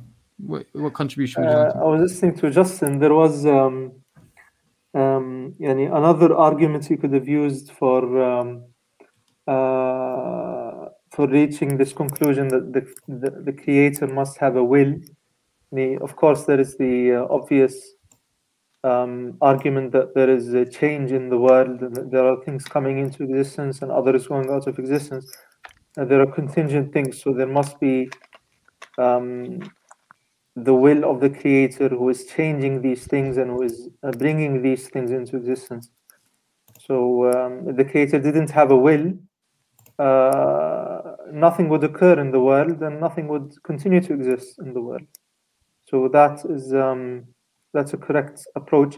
But then, yeah, this is one part, one aspect of this um, of this um, argument um, which yani, some skeptics might come with the um, with the kind of contention or the counter argument that how do we know that it is a will? Why is why shouldn't it be a natural a naturally moving agent? Because as you know, there is um, um, there is what is things that move by their nature, and there are things which move by their will. So, for example, if you lift up a rock and you uh, leave it to fall down, it falls by its nature. It doesn't fall by a will. So uh, some atheists and agnostics might come with this contention that why shouldn't the creator be something like billah, like a machine or like a non-living? Yes. Do you mind if I just try and answer that? So I would say that these things um, are not moving by their nature as though they're independent beings. So the only reason a rock would fall if you lift it is because of its relation to other things that are around it um, that it is in relation to, and uh, which I guess you could say, um, you know, the, the the the forces that are causing, for example, gravity here uh, in the case of the rock falling, um, the, these forces themselves uh, are caused by something that is the uh, the objects that the, the rock is finding itself on. So Earth, in this example. Um, I, I tend I tend to agree that um, things that move by their nature they require some kind of external maintenance. Like for example, a rock wouldn't fall down unless somebody lifts it up. You see that kind of there is has to be some kind of input. But um, there is this, um, yani basically the atheists, um, yani they um, they have this. Uh, yani I think it's um, it's useful in this context to to to point out that there is um, uh, that the perfection of Allah, the perfection of God, requires that He has a will. So if Allah is known to have created um, willing things that have will and things that act by their nature, then uh, a fortiori, uh, God is going to have is is more deserving of will. You see, so Um, um, brother, that's that's one argument, but I think there's a more foundational point here. So so let's say let's say there aren't any external factors and this rock moves from within its own nature. Uh, there seems to be a, a, um, a premise that's kind of snuck in there that the rock doesn't have a will, and this again takes us back to the problem of other minds, right? So if if we can see that something does move of its own nature, which we don't normally see, we see that in our own acts of will. Uh, but if we can see, let's say, let's say, uh, in, in in the case of quantum fluctuations, I know that this isn't the case and that there is a cause. But let's assume, for the sake of argument, that something happens with no apparent, you know, immediately uh, uh, acting cause on on the event. Well, what makes you uh, uh, say that this thing is not the result of a willful, intentional agent? Because it, it it's it's kind of exactly the same thing you see when a another creature that we actually know has a will. Uh, when you see that creature behaving in a non-deterministic manner that indicates that it's not just merely reacting on the physical stimuli that surrounds it, you infer that it has a will. So why are we assuming that this rock or the quantum fluctuation uh, even though they're both uh, not the best examples because there are physical surroundings that make them behave the way they do. Yeah. But let's say there aren't, then why are we assuming there isn't no will that's acting upon that? If we reach the edge of the universe, if there is an edge, and we see things just popping into existence, right? With no cause whatsoever, um, why are we assuming that this is just something coming out of nothing or something behaving behaving uh, uh, naturalistically instead of assuming that it is the result of some kind of will? Because we do infer a will about things that kind of behave in a similar manner. So yes, well, I'm, I'm just pointing out that they have might have this contention. Yani, uh, yani I don't I, think the contention I works. I yes, I agree with you 100. I agree with with the claim that it is impossible for things to for for a self-determining thing to be um, an un, uh, to be a natural agent or to not have will or to have volition. The, the creator must have will. It's, uh, it's, it's his it's of his perfection, and everything which he creates yani, um, is subject to his to his creative agency. So that, that's enough evidence that um, the, the natural things they are dependent on a, on on a willing creator but um, I'm just saying that some people, I've heard some people, they use this contention. They might say, yeah, and I, I agree with your argument, by the way. So I think it's a very good point. I just wanted to say yeah, that. Yeah, yeah, the, the, the, supreme nature. Yeah, call to truth. if you if you heard at the beginning of the stream uh, when I went through this point, I said there's four arguments that we can use. Mm-hmm. One of the arguments that you mentioned there, which is arbitrary limits, because if you turn around and say this non this necessary being doesn't have consciousness, but other things have consciousness within the universe, then you're creating an arbitrary limit that needs an explanation. Why does it have? Why does it not have a con- consciousness when other things ca- do have consciousness? So then you this no longer becomes a necessary independent being, but rather dependent upon some other explana- explanatory factor. Yeah. So uh, so that's one of the arguments, and it fits in with what you're talking about in terms of maximally perfect being as well. Because in essence, what you're saying is something that's unlimited, independent in all its its respects, shouldn't have any arbitrary limits to limit it in, in one way or another. The other arguments that we mentioned was consciousness, uh, the fact that consciousness cannot be grounded upon materialism. The uh, the the, uh, the the other argument that I mentioned is about contingency, the fact that things are possible and they need something to actualize one possibility over number, another possibility.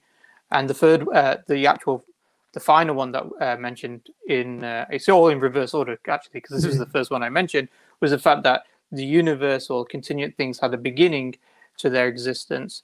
Uh, and the necessary being is eternal. So even if somebody turns around and says, "I don't think this particular argument is compelling," yeah, if you t- that doesn't refute all of the other arguments that's just one aspect of the argument there are those other aspects of the argument as well and yes. even you know people talk about the design of the universe yes, the complexity that's even another of nature. evidence like the, the, arguments from design they indicate that there is intentional um, creativity yeah that's right that's right so that's, that's there's there's numerous ways of, of tackling mm. this and i think for an atheist uh, you know when you look at the body of evidence and the body of arguments yeah, even if they have a contention on one of those arguments the yes, body of the arguments, itself is collectively proof definitively in my view there is something you said Sharif, there is something you said um, on the in the beginning and I just wanted to to give my take on it. Yeah, it's not totally related to this uh, topic, but I don't know. Do you mind if I speak about something which is a little bit on a tangent, or?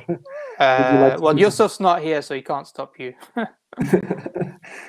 okay, so you were say you were mentioning that um, uh, some of the at uh, like you were mentioning that the attributes um, or the properties in, the, in creation they're kind of um, um, they're contingent, and that they are therefore going to be um, in need of the um, the external of an explanation. Yeah, external explanation who determines it one way or another. And yeah. I I basically agree that everything in the world is created. So um uh yani the tree is created, the human being is created. Everything yani is a sign of the creator. Um, it's originated um, and it is contingent. But um, uh, yani basically, I part ways in that uh, I believe that some of its attributes are uh, possible to its existence, whereas other attributes are necessary to its existence. So, Um, this is, I believe, uh, was was Ibn Taymiyyah's um, position regarding the claim that um, some um, yani, there are certain cases he mentions yani, where it's yani, one has to be careful not to say that a specific attribute yani, to say that anything is possible. You know what i'm saying? Like you say it's this size so it could be in another size. I can conceive of it therefore it is logically possible. This i think is a bit a bit too, too hasty. And this is where people uh, for, make mistakes when they when they speak about the fine-tuning arguments sometimes they forget to to use the very origination of the world as an evidence and they cling on to something which is quite yani, we, we, we don't know for example whether this property it's an it's necessary to the existence of the universe or whether it is contingent so they might start thinking about the start labeling them as contingent whereas they might in fact be necessary to their existence. Not that they are not created in the in the in the universe. They are all created because everything in the world is created. But some things like they, their non-existence in their creations in, in the creations would entail um, a logical contradiction. You see what i'm saying? Like for example um, yani, when you take the power of the human being it's it's very much on, on the it's it's it's clear that it is uh, not necessary to the existence of the human being because sometimes the human being is powerful and at times he is weak. Or, or take, yeah, for example, the arrangement. Yeah, I think what you're talking about is essential attributes, aren't you? Such that that thing which does not exist means that the substance itself doesn't exist. Is that what you're referring to? Uh, I'm referring to uh, sifat lazima, or I don't know what they call it. I, I, I wouldn't take the, um, yani, uh, yeah, I'm just saying that there are some things which are necessary. Like, for example, sifat lazima is essential attributes. Right? Sifat lazima, yeah, so there is sifat attributes, yeah. which is like things which are accidental. So, yeah, substance so, and accidents, yeah yes so so not everything so basically um some yeah ibn taymiyyah he believed that there are some arrangements in in nature um so, yeah, the substance of these arrangements is necessary to these arrangements such that if there is any yeah, disassembly that, that's the not... very substance will, will yeah change. but the, the the substance in and of itself is not necessary yeah yes. exactly so it's you're just you're i think it's a it's a problem with language. The terminology that you're using is not how it's really used typically in a discussion. I mean, mm-hmm. if it's um, these things are essential attributes, that's fine. Given the fact we can say they're contingently necessary in that sense, um, mm-hmm. in order for the thing to be what it is. But it's not necessary in and of itself, meaning that God wasn't didn't have to create that thing. He could have created something else or didn't create the thing at all. Mm. Yes. It's cold to truth. I gave two two explanations of what I meant by contingent. That which did not necessarily have to exist, it could have existed, could not have existed. And secondly, is that could have had other attributes. So I am aware that there is something called essential attributes, such that if that thing did not have those particular attributes, it would no longer be that thing in itself. Yes. And then there are other attributes which are the, the, lack of these attributes would be logic, the lack of these attributes would be logically impossible. It's not that they're logically Why? impossible; they're logically impossible to the definition of the thing. Uh, no, I'm, I'm saying that it would entail a contradiction for a lazima attribute. So, for example, yani, when we speak about Allah Subhanahu wa Taala, His His attributes they are they are His attributes of perfection they they they, they are they are never to be lacked yani, because Allah is, is maximally perfect so his attributes yani, is lazima to him meaning that then yani, their non-existence it would entail the non-existence of Allah which is logically impossible this is what I mean by lazima so it's it would entail a contradiction for the attribute to not exist in the subject of its attribution yeah, but we're talking. We're a... talking. We we have to distinguish between the conversation about God and then the conversation about created things and their attributes. So I mm-hmm. thought you were focusing on the things that are created that are not and not speaking about God, but now you're shifting the conversation to God and his uh, attributes. So no, which one are we are we trying to deal with? Uh, deal with the creation. Yeah, the creation is So do you think do you think that anything in the creation and its attributes are necessary in and of themselves? I don't know. I believe that the, the, creation is not necessary in and of itself. So creation is dependent and is contingent. Um, well, then, yeah, that's all we're saying. Yes, yes, but I'm saying that it's one has to take care when when arguing for Allah's existence, not to point out an attribute in the creation which is might be necessary to the existence yeah, brother. So if uh, you say the definition, so for example, the definition of a married person, it is essential that this person is not a bachelor, because a married bachelor would be a contradiction. But that doesn't yes. mean that the existence of the married person, along with his pros- uh, properties, is a metaphysical necessity, right? So you're talking about like some some sort of an an analytic concern with with with uh, you know definitionally true propositions that if they didn't have certain aspects or certain properties about them, then the proposition would be contradictory. We don't deny that. But what we're talking about is more of a metaphysical necessity, a concrete metaphysical necessity that explains reality.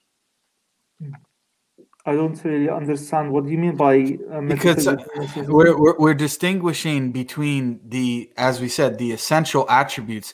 Now that God has created everything that He has, yes. a bachelor and how it's defined has a certain definition, but God didn't have to create bachelors at all. I mean the the the concept is not necessary in and of itself. That's the that's the distinction we're making.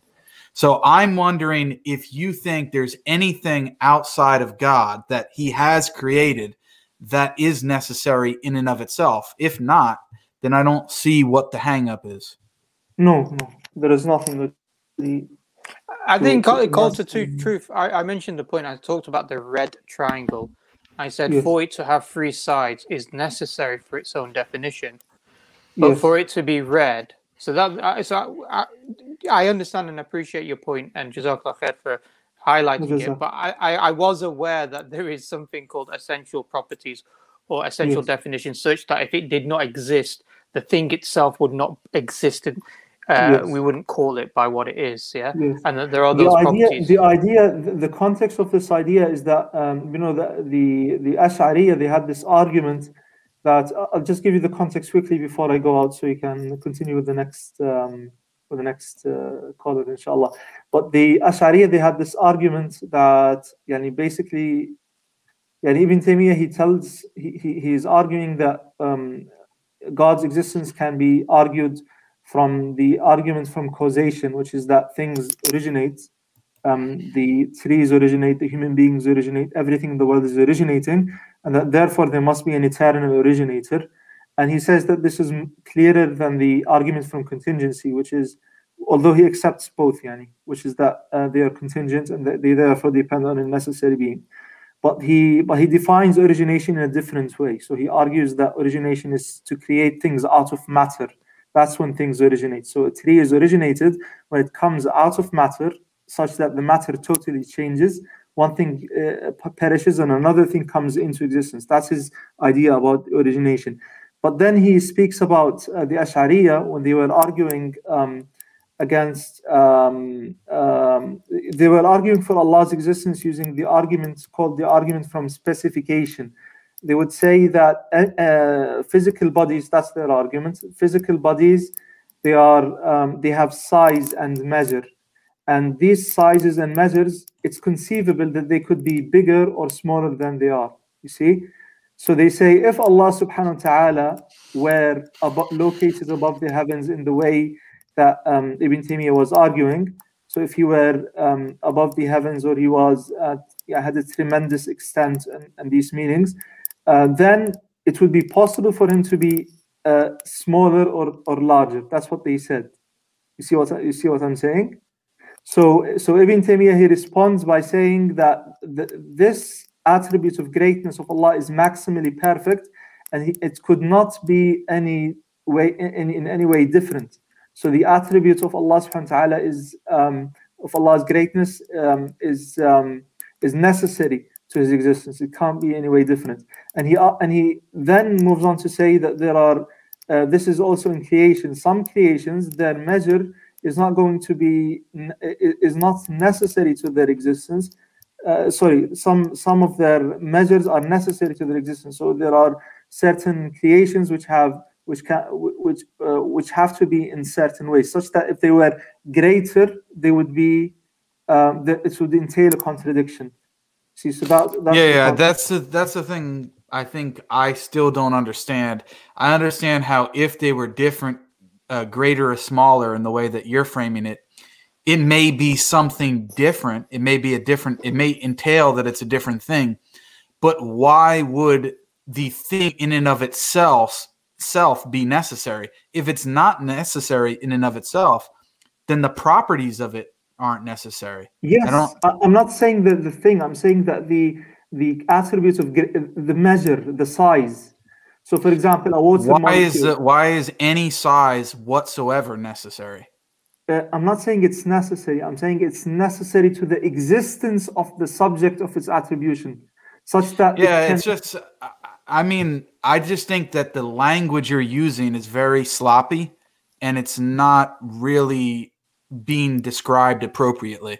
You're just describing essential attributes and then you're using the word necessary and it's not appropriate. I mean that's as far as far as I understand you properly. Hmm. I'm saying that يعني some things in, in nature يعني um, we shouldn't like be be too hasty to say that just because we can conceive of something that means it's it's logically possible. So in order to know that something is logically possible, we have to have some kind of evidence. Uh, brother, no, but it's, the, it's the other way around. It's the other way around. In order to claim that something is necessary, it couldn't be any other way. And I'm still trying to understand how anything you're describing is necessary. I don't understand that. I, am not describing the subject of attribution as necessary. So I'm not saying. Okay, there's two things. There's the substance and there's the attributes, the things yes, that are predicated yes. of it. Which yes. one of those are you saying are necessary?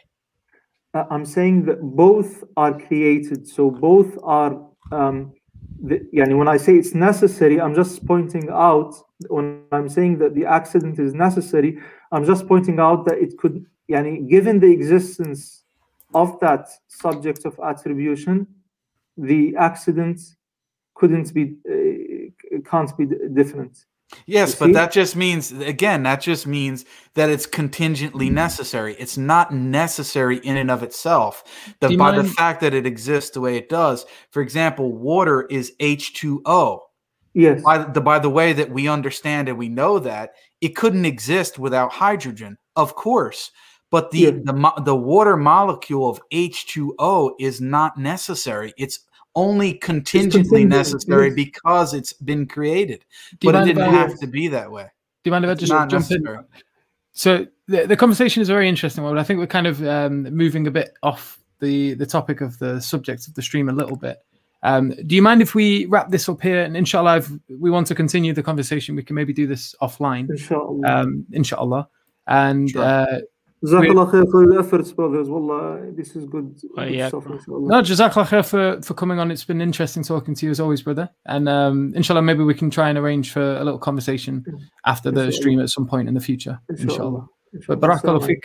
And uh, we'll speak to you again soon, inshallah. Assalamu alaikum wa rahmatullahi wa barakatuh. So we've got the, the next guest coming on, uh, the, the legendary Carlos, who we have had on previously. Hello there, Carlos. How are you? Hello. Don't try and big me up too much. How you doing, dude? I'm good. I'm good. Yourselves, guys? You right? Yeah, not bad. Yeah, good. Bad Carlos, we've already had one atheist change his views on the channel, so. All right. so we're hoping for two for two. All right. Okay. Yeah, I mean, uh, unfortunately, I, I, have missed some of the conversations, so I, I hopefully you won't have to repeat yourselves too much. I think I've got the general gist of it and I did watch the part one of the stream where you were focusing on more of the, st- the stage one. So I think just to set the scene, I mean, based on the original discussion that you had, I, I'm pretty much happy with you know accepting that there has to be something necessary um, as as the cause um, or the reason for why everything exists. So I'm I'm pretty much happy with stage one. Um, I've not heard all of the arguments for your arguments for step two. Um, I suppose just from a general standpoint and and you know previous thoughts I've had on this particular question, I don't negate the existence of God or, or discount it for any uh, uh, reason. Um, I think it's rational to believe that a God is possible, um, but I also think other possibilities are rational. Um, and I think we kind of have a, an uh, epistemological problem trying to get to the bottom of, of ontological conclusions because we just we're just bound by that distinction between epistemology and ontology. So I think we're always going to have a problem trying to arrive at um, suitable conclusions that we can be happy with. All we can do is get to approximations uh, because of the the other ontological possibilities that are out there, such as deism, pan, uh, pantheism, naturalistic pantheism, panpsychism, um, an evil god. You know, there's many different um, possibilities on an ontological level that could be the, the so, answer. So, yeah, so Carlos, all we want to do is we, at this moment in time, we want to say, can we go from a necessary being, yeah, being mm-hmm. here, meaning foundation to reality, a necessary being, to a necessary being that is conscious and chose to create. Yeah, so that's what we're trying to do. So, from my understanding, what you're saying is you are agnostic as to the nature of the necessary being. You believe a necessary foundation to reality exists, but you're agnostic yeah. as to whether it is naturalistic or mechanistic, or whether it is a willful agent, what theists would call God. Yeah. Yeah, yeah, pretty much. And I think with um, you know, without any evidence to distinguish between the many possibilities, um, it's going to be difficult to try and come to a decision as to what you know. You have to be able to rule out the other possibilities with your explanations. I think. Yeah. So, Carlos, really quickly, uh, why did you come to the conclusion of a necessary being in the first place? Very, very, like, very briefly. Um, I, I mean, I think the Kalam cosmological argument is probably among the best um, types of arguments in the contingency argument as well. I think these arguments work very well from a logical point of view, but obviously we're we're using like empirical knowledge to try and come to ontological conclusions. So I don't think that we can even it, we can't. Uh, yes, yes, I accept that there's a necessary uh, existence for everything else to exist. Um, it's just that we can't be settled on those ontological conclusions and, and, unless we have evidence from an ontological tier of, of knowledge. But what we can say, uh, what you, what you are saying, uh, it seems to me, is is that okay, whatever begins to exist as a cause, the universe began to exist. Therefore, the universe has a cause, and infinite regress is an impossibility. Therefore, there must be something which is independent, yeah, eternal, that caused uh, contingent limited things to exist. That's one formulation yeah. of the argument, yeah? So we are yeah. saying something about, we are giving some sort of ontology to this necessary being. We're saying it's not caused, it's independent, it's eternal, and it had the power to create. These are the things that we're coming to, to the, as the as the logical entailment of the argument. Yeah. So okay. there are positive things that we are saying about the ontology, the being of this necessary being. Yeah. Uh, so you know, we are saying these things. And the next question is, is that okay? Using the same, basically the same premises of how we came to a necessary being, we're going to use the same premises and say, well, this necessary being, the best explanation or the only explanation is to assign a will, yeah, intentionality. And the reason why I would say that is what I said to Justin earlier I don't know if you heard that conversation with Justin, but I said to him that look, if you've got everything necessary for an effect to take place, so if everything necessary in a cause exists to cause an effect, and the cause itself is not, uh, you know, is for, you know, has no choice but to cause, then what you're going to have, you're going to have an effect, isn't it? Does that make sense, yeah. Carlos? Yeah, in a deterministic now, way. Yeah. Now, if the cause is eternal, what would the effect be? If the cause was eternal. Yeah. So when you talk about the cause, you mean the necessary existence. Yeah, yeah. So everything necessary for this necessary existence to cause its effect exists mm-hmm. because it's independent. There's nothing external to it. So if mm-hmm. this eternal cause exists and it did not and it was compelled to create, yeah, Yeah. then the effect would be what? Would it be temporal or eternal? Um, would it be temporal or eternal? I'd say. Meaning, would it have It a could- it- beginning or would it always exist? I think. Well, there's a, there's a possibility it- it could be either, um, depending on the nature of the necessary existence. So the necessary existence has to cause.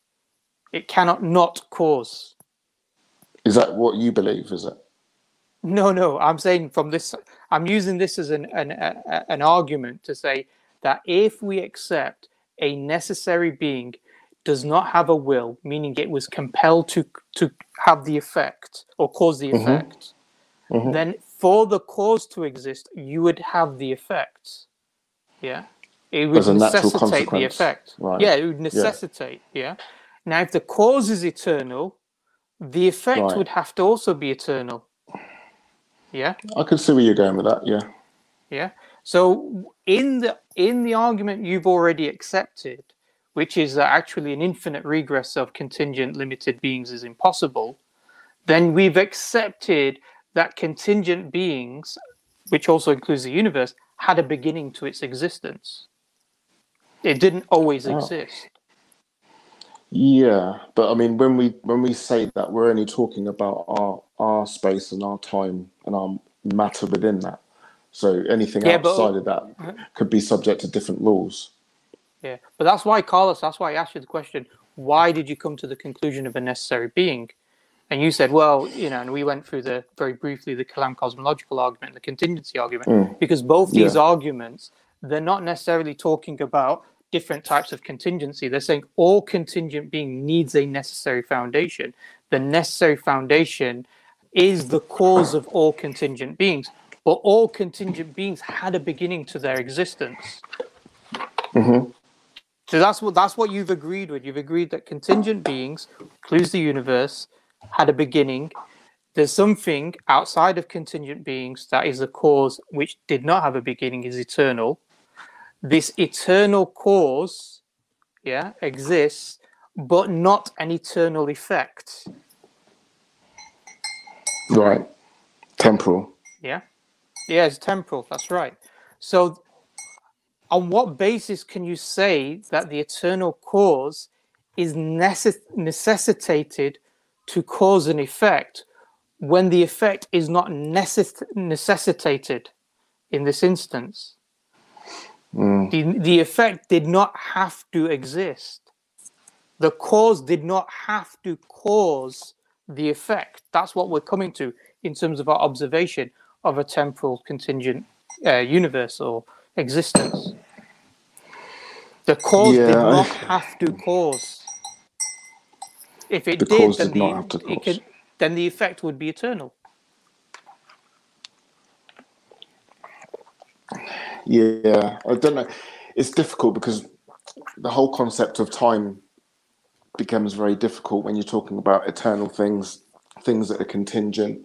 Um, because obviously, if you believe um, that God exists and God is eternal, then you believe in like an like in essentially an infinite past, and then then that become then that sort of goes outside of our understanding of what time actually is. So when you're saying that, Yeah. go on. So when you're saying No, I was going to. that- Say, I was going to say, Carlos. I think we. The point being is this: is that you could still say we we sort of agreed upon certain key premises of the argument that an infinite regress is impossible. Yeah. So there can't be an eternal amount of events of limited things, you know, in this chain of series. That's impossible. There's an eternal cause that started the, a chain of events. Yeah. Mhm. Now, if you're like, like I said, the other way to argue, the other way would be to say, okay, well, the eternal cause was compelled to cause, so therefore it had to uh, cause its effect. So the effect would have to be eternal. Yeah. So that's mm-hmm. that's the other way of arguing it. That's what you would say. Okay, so therefore the universe and contingent things are eternal in infinite regresses exists. That explains, or that that that allows us to be in this agnostic position of saying, well, is the uh, necessary being a creator or mechanical force? But I'm saying we're not allowed to be in an agnostic position because we've already accepted an infinite regress of contingent beings is impossible. Yeah. So it had a mm-hmm. beginning. There's a beginning in the chain. Yeah. Which therefore means it's not eternal. What, however yeah. you want to frame time, relational, idealistic, objective, however you want to frame time, it had a beginning. Yeah. Whereas this cause did not have a beginning. Therefore, the cause was not compelled to cause the effect.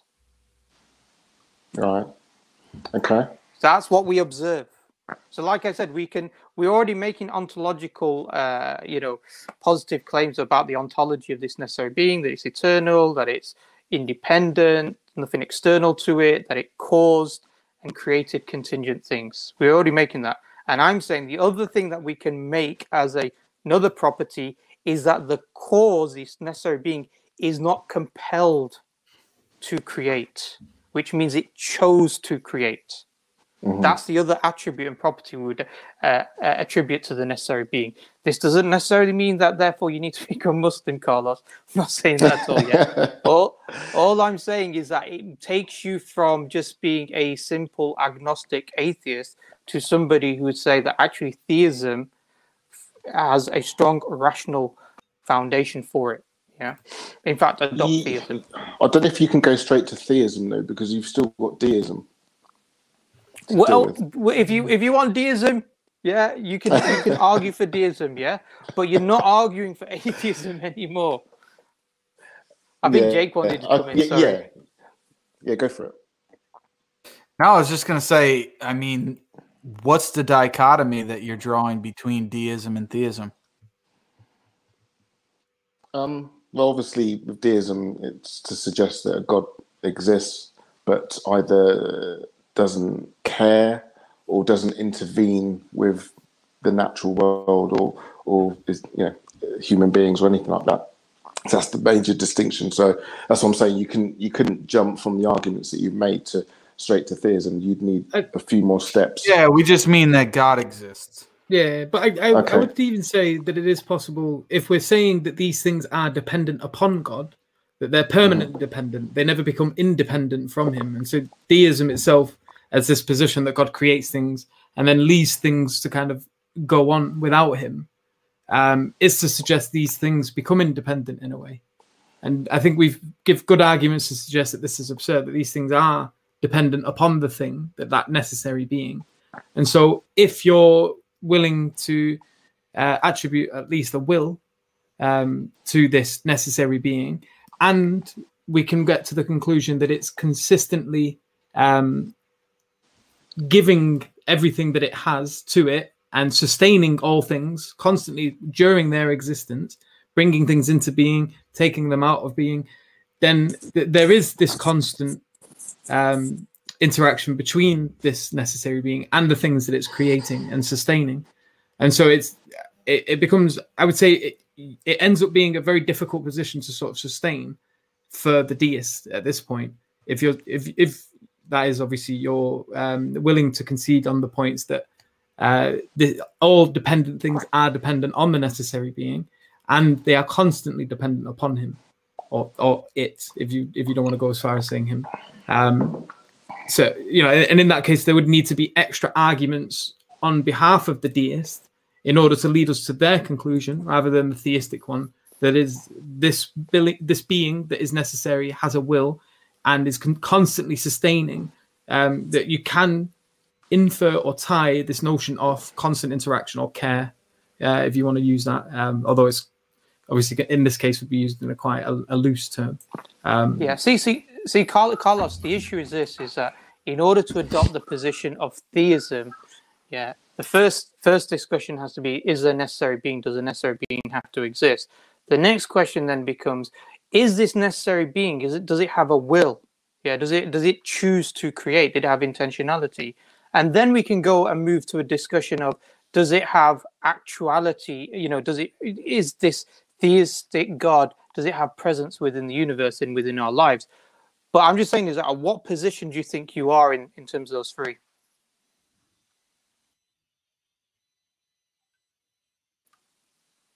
So, Carl, eh, I don't know if Carlos, you're on mute. If you can, yeah, you've muted. Sorry, yeah, yeah, sorry. so on those three things, yeah. there's a necessary being. That's it. Initially, that's what you said. Then you had a necessary being with a will. Yeah, this is where we were trying to get to. And then obviously the third uh, position would be this God intervenes within the universe. Now all we're trying to do is get to from number one to number two at this moment in time. Yeah, um, to to say it has a will. Um, yeah, it wasn't compelled. It wasn't forced to create because if it was forced, then the universe, uh, so the then the uh, contingent beings would be eternal. So you're saying in that case that um, if God, the God that you believe in, does exist, that He could have existed in the way that you understand Him, but chosen not to create our universe. Is that what yeah. you're saying? Yeah. Yeah.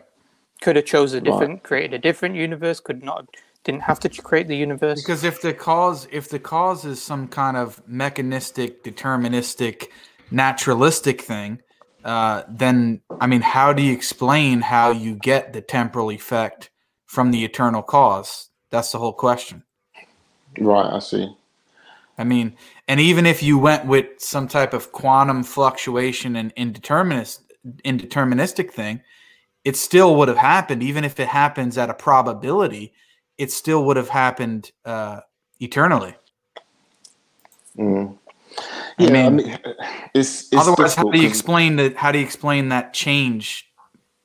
Even in that, if it, if it's a if we're looking at a naturalistic explanation, it, whether it's deterministic or indeterministic, I still don't see how either one would solve the problem of an eternal effect uh, cause producing a temporal effect. It doesn't seem to add up. So, so what we uh, observe is our universe, which we agree is temporal, right? Yes. So, yeah, but we don't have knowledge of anything outside of our time, space, or anything like that. Which so we don't know if that is temporal or not. So what I'm saying is that there's potentially other steps that we're missing out, and we're jumping straight from, um, you know, an eternal creator where nothing else outside of it exists. Do you think it could be temp- matter? Temporal. Do you think it could be matter? This other thing that we're we're thinking of. Um, potentially, yeah. yeah so I mean, you think what, what, so you think matter could exist? Outside of time and space? Not our matter, but other matter. Yeah. I mean, but then in that case, what is this? I mean, we other matter. I don't even know what that would look like. What that even would mean. Define well, matter. A, what do you I mean, mean by matter exactly? Because if you're saying not our matter and then moving it to this sort of atemporal substance, yeah. what is it that it shares with what you're referring to as our matter so that you can still refer to the same concept or term? So, I mean, obviously, science, science, scientists postulate uh, a possibility of a multiverse. So that would be an example of matter that exists outside of our time. Yeah, but space. even that that matter that they postulate, it's not some like radically different concept. It's just the existence of other u- possible universes.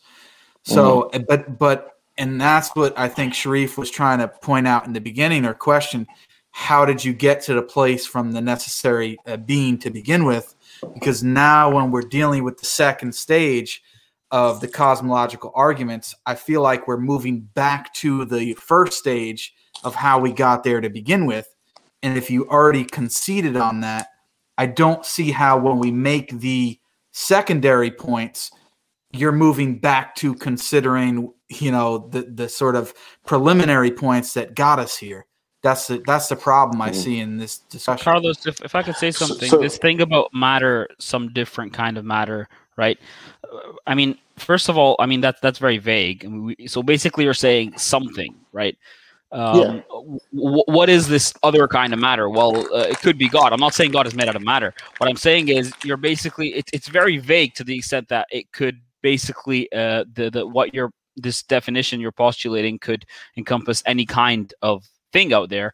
So we you're in agreement with us that there is something that is necessary and yeah. you're saying that the nature of this necessary thing as far as its substance is concerned is a mystery because i mean saying some other kind of matter is as good as saying it's something that we don't know right uh, i mean i don't know how you'd label it matter if it's completely unlike th- what we know as matter right so mm-hmm. what you would say is that it's something else that's natural and then we would ask the same kind of questions about this natural thing right mm-hmm. that sharif was just asking and that we've been asking this whole stream about the nature of this what what you call a natural thing and the causal capacity that it has to contain to to to create or to cause a contingent world world will ask the exact same questions. The eternal cause and the the temporal effect will ask about the faculty of will and how it causelessly causes or just doesn't necessarily mechanistically or deterministically cause we'll ask about the nature of the contingent world and how the property the, uh, the properties that we find in the contingent world are very arbitrary in the sense that you know uh, uh, electrons and protons and stuff have certain charges and everything is very you know arbitrary arbitrarily limited in terms of its properties and it's in a very specific way. It's extremely contingent that it it's really shouting for some kind of an explanation. So when we say that that's the nature of the contingent world and there is a necessary thing that actualized it and there is an infinite number of possibilities that could have been actualized, we can say that uh, uh, we can infer some aspect of, of, of, or some faculty of choice there too. So what we're doing is we're agreeing that there is a cause, there is something necessary, and you're agreeing with us. What we are doing is that we are asking further questions about this necessary thing. You're saying yeah. that there could be other possibilities that we don't know about, but uh, you could say the same about everything. You could say the same about scientific theories, like the theory of evolution. It could be possible that there are other explanations that we don't have access to right now. But what we're doing is we're working with what we have and we're mm-hmm. making an inference to the best explanation in the, in, in the weak sense of the argument or a deductive argument in the stronger sense. But the the, the, more compelling aspect here is is, is uh, you know as opposed to scientific theories and inductive uh, um, arguments what we're saying is that this data set that we're working with couldn't possibly change in the sense that as far as science can take you your epistemic standpoint is going to be the same with regard to the philosophical questions you ask about these ultimate explanations of this contingent world. They're not going to change in that sense because you're limited by your observation. So, so what we're doing is we're we're saying that this necessary thing that we all agree exists. We're saying that we can use the same reason that we apply to our, you know, uh, uh, uh, inspection of the world in general, we can be consistent in asking similar questions about it, and we can reasonably come to certain conclusions, even if in the weaker sense it's in a or generally it's it's it's in a within a fallibilistic uh, paradigm in the sense that okay we could be wrong fine but i mean that's not really news because we could be wrong about anything in in, in a strict epistemic sense right but mm-hmm. are the explanations good? Are the arguments good enough to at least at least say that there is a rational basis, there is a rational foundation for reality in the sense that this this the way I'm thinking right now, this line of reasoning I'm giving you, I think you should at least acknowledge that I can be reasonable in reaching these kinds of conclusions from my way of thinking and from deriving these more generalized principles from from from the from the the, the basic epistemology that we use as a whole. So I think that's that's yeah. the broader point here. Yeah, I think it's. I'm not saying. Yeah, I mean, I definitely think it's a rational pathway that you're taking. I just think the whole discussion is just only going to bring us to approximations. It's not going to even if we think we're using rational um, logic here, then it's not necessarily going to give us answers that we can be certain about and you know stop looking for oh, the answer. Why are you looking for certainty? What what other domain of knowledge do you uh, look for certainty in? Like uh, science? Do do we do we speak with certainty when it comes to scientific knowledge? No, we can't do. Okay, so that's the point. So so why are you willing to accept knowledge in general on a fall- on fallibilistic grounds, but when it comes to these questions we're asking about ultimate explanations, you're saying no, we have to be 100% certain. Yeah, because on when we're talking about ontology, you need evidence from that tier of knowledge to even be able to have a, a, a rational discussion. I mean, if we said like the matrix was that third domain, that uh, sort of necessary existence, uh, the the real world, as it were. If we were like like I don't know if you've seen the film, but if if we were somehow transported to the real world from this world, that would we would now be in the realm of evidence from that tier. But we're no we, we we're locked in our reality, so we do have that fundamental problem. Um, yeah, a, but you're so right now you're level. talking about you're talking about our bubble of experience. But then we're going to yeah. disagree on what that bubble is. So, for example, a solipsist would say that his bubble of experience is only his first person perspective, and everything you say about the external world is just meaningless gibberish, right? And then that bubble is going to keep expanding. You're going to say, someone else is going to say, no, it's our immediate experience, and we can't even make inferences to best explanations about unobservable things. Someone else is telling you, mm-hmm. he's going to tell you, no, no, no, we can make inferences, but let's keep it within the bubble of our universe. And then we're going to ask questions, but what do we mean by our universe? Okay, let's talk about the cosmos. And then someone else is going to say reality, but what is reality? So, so we're going to disagree on what really constitutes this bubble of experience we're talking about. And what I would say is that there's really no difference. You're just always making claims about reality as a whole, and you do make inferences from the observable to the unobservable all the time. So I, I don't know why there isn't a, a very like why why is there this exception when it comes to the ultimate grounding of reality? Um, because you know when we're talking about epistemology, we're we're either locked in our imagination and we can come up with all sorts of explanations for reality and the true nature of reality. Um, we can then go to the second tier and use epistemology. We can use empirical data to um, back up what our original thoughts were in the first tier. But then we, when we're going try and get to this third tier of knowledge, ontology, it you're always working from a bottom up perspective. Yeah, but, you're always but, trying. But Carlos, Carlos, you already agreed. You we, this is why at the beginning we we did, we mentioned certain points. You already agree. We've already gone from contingent realities to a necessary reality. So we're already talking about something that's outside of quote unquote the empirical realm, yeah, what we can mm-hmm. experience. Mm-hmm. So we've mm-hmm. already agreed. Me and you agreed upon that. You know, this is what we agreed upon. Yeah, I mean, we I was going to ask you that question because you yeah, because we, you arrived at something necessary through non supposedly non empirical means. So you agree with Sharif on that. Yeah. Yeah, but and, I, and I did start off by saying that it's just an approximation, um, just because of our, um, you know, just limitations on an epistemological level. So even though I accept it, it it it makes complete rational sense, and I'm happy to go with that. It is just an approximation, and I'm still open to revision. Um, okay, right. But, but I mean, just, just bringing, I mean, just bringing it back to the will question. I mean, if we said that um, the necessary existence or necessary being isn't conscious, it's some form of naturalistic panthe- pantheism. Would you and, and in that scenario, the it, the fact that contingent things that exist came about randomly, for argument's sake, so it could or could not have come about.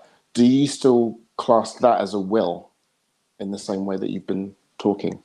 No, because naturalistic pantheism. Yeah, go ahead, I mean, go ahead, Jake. I mean, even like we explained, oh, I was trying to explain earlier about the if it's a naturalistic explanation that's indeterministic, you still have the same problem of explaining how you get the temporal effect from the eternal cause. I mean, you still, I don't see how indeterminism would solve that problem from a naturalistic perspective, because even if it's indeterministic in the sense that it happens uh, with a probability, it still is inevitable ha- to happen nonetheless, in that sense. One of those probabilities is going to happen. So, so, how do you determine that God isn't deterministic in the same way? Well, because God has a will, whereas nature doesn't. or at least Yeah, in how, the how are you determining that though? What's that? because because contingent beings began to exist. It it nece- if we accept that if x causes y and x exists, y exists. If x is eternal, then y would be eternal. Yeah. If x exists that causes y, but x exists but y doesn't exist, then it means that x was not compelled to cause y. Right? Is that is that your justification for saying that necessary existence has an, has a consciousness? Yeah, that's one of the explanations. One of the one of the uh, evidences that we're using here. Mm. We're using four Mm. different evidences. Yeah, but Yeah. one of those evidences. Look, all, all I'm doing, Carlos, is using your premises to your arguments that you've come to the conclusion of a necessary being. Yeah, I've not gone outside of that. And I'm Mhm. saying, based on those arguments that you already hold on to, whether it's you know good explanation, rational explanation, whatever it is, the logical entailment of that would come to the conclusion that the necessary being was not forced or compelled to create by some mechanistic force. Yeah, because if it did, then the universe and contingent beings would be infinite or eternal and therefore there'd be an Mhm. infinite uh, regression or an infinite sum of events yeah what whatever you, you, know what I what I find very interesting, uh, Sharif and, and, and, and Carlos, is that uh, this this fact that atheists normally uh, um, uh, object to it, the, the the real sticking point is whether this necessary foundation has a consciousness or a will. Right. This is this is really the main point. What's really interesting about this is that even within our own experience, we can't directly observe these things, and we make inferences about them all the time it's it's it's our innermost human experience this first person perspective thing we call consciousness yet we cannot uh, directly observe it so so for the atheist to say that i'm waiting for empirical evidence to justify the claim that this necessary foundation is conscious and i can't make an inference about it it's it's it's kind it's kind of funny because then we come back here to our reality and your very immediate experience. You couldn't possibly uh, reduce and deconstruct this phenomenon of consciousness and show me how it works. Yet when i make a similar inference about the necessary foundation of reality and give you similar reasons in the way I infer its will and its consciousness to the way we always do infer wills and consciousness about beings around us, somehow there's a problem. Why? Because I can't see it. Well, you are already agree it exists. So forget about like the substance of it or, or how it works or any of that because we aren't making any specific claims about that. We're saying that something exists. And in the same way I infer a will and a consciousness with regard to you, I do the same with regard to this necessary foundation. There's literally no difference, and nothing about me observing this necessary foundation will change anything about that inference because we know there are serious discussions right now among scientists and philosophers about panpsychism. They're trying to tell you that everything around you is conscious. So the whole topic of what constitutes consciousness isn't exactly that straightforward anyway, and you have to sort of philosophize about it. So if we make a consistent inference from our immediate experience about the way consciousness and free will works and the way intentionality works to this necessary foundation without necessarily having to, you know, uh, uh, examine it directly, we're not really doing anything different than what we do within our, you know, immediate experience in day-to-day lives, even at a very Yeah. sophisticated philosophical and scientific level. Yeah, to talk about Mm. examining it, um, sort of, I guess, misunderstands what consciousness is exactly. Because again, like as you were saying there, how do we examine consciousness necessarily? Even when we're talking about ourselves, this is a, a proper pickle subject. There was only the other day I was watching um, quantum bi- biology or quantum physics in biology, like a stream.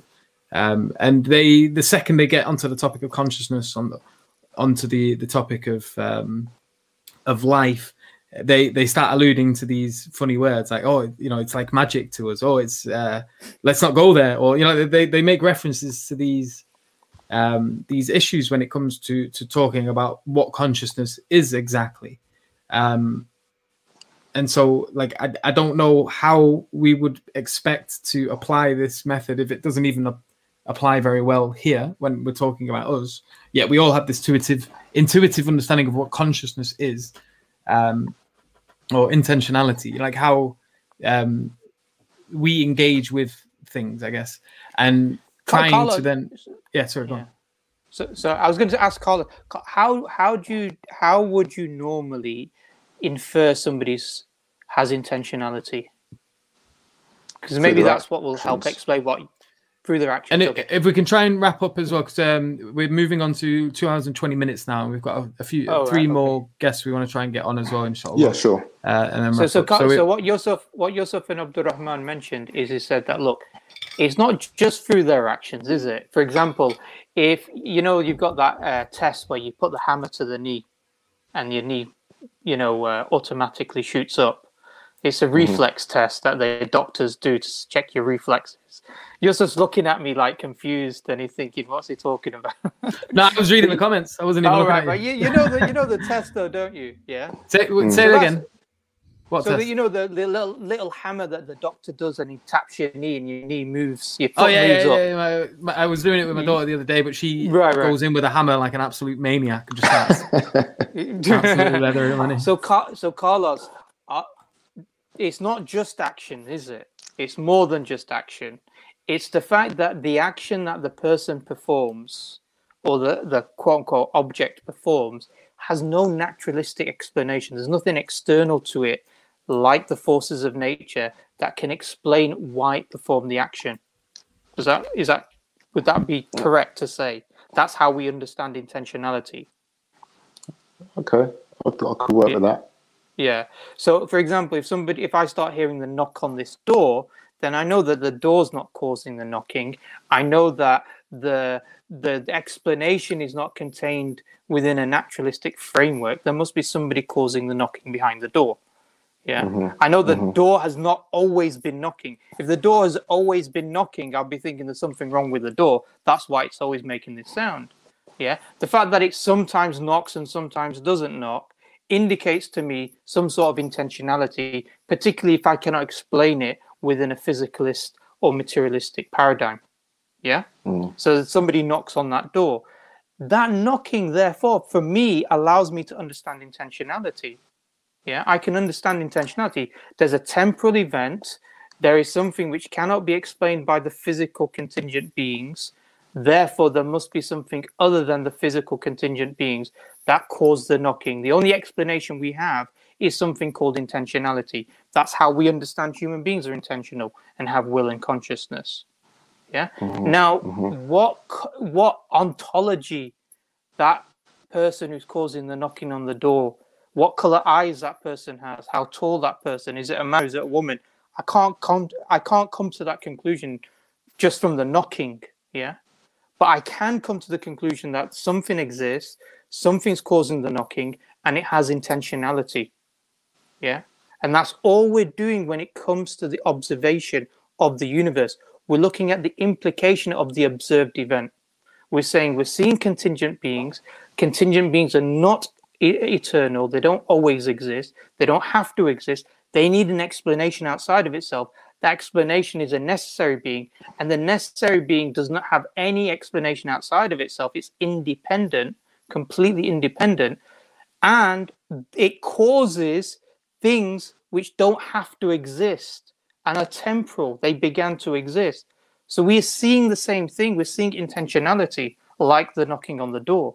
Now, other properties about this necessary being, you know, uh, whether you want to say it's a good God or all these types of these are separate discussions that we can have.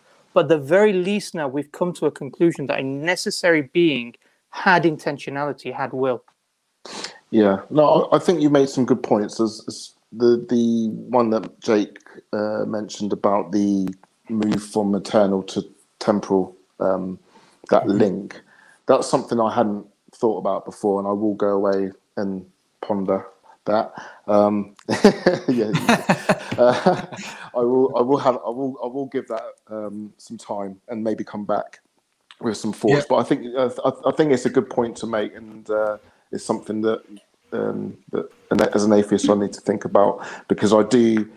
I do. I've always, as far as I've um, investigated in terms of this subject, um, when I look at the different possibilities to explain the necessary existence, because there are other possibilities out there, I think we obviously have to be able to rule the other ones out or show which one is is why why one is superior.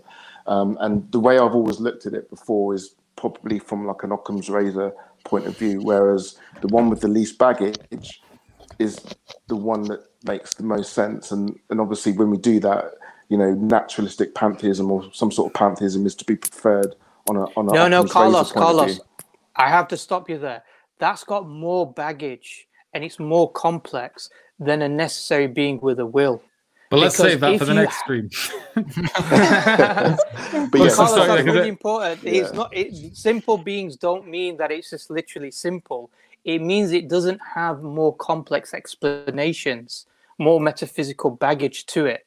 And when you start positing an infinite number of universes, that's no longer simple. Or when you posit a materialistic, naturalistic pantheism that didn't have a will, but needs to, but doesn't have the explanatory power to explain why temporal events and temporal contingent beings began to exist, even though this is eternal.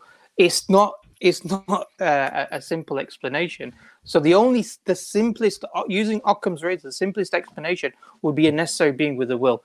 I know Yusuf wants to stop me though.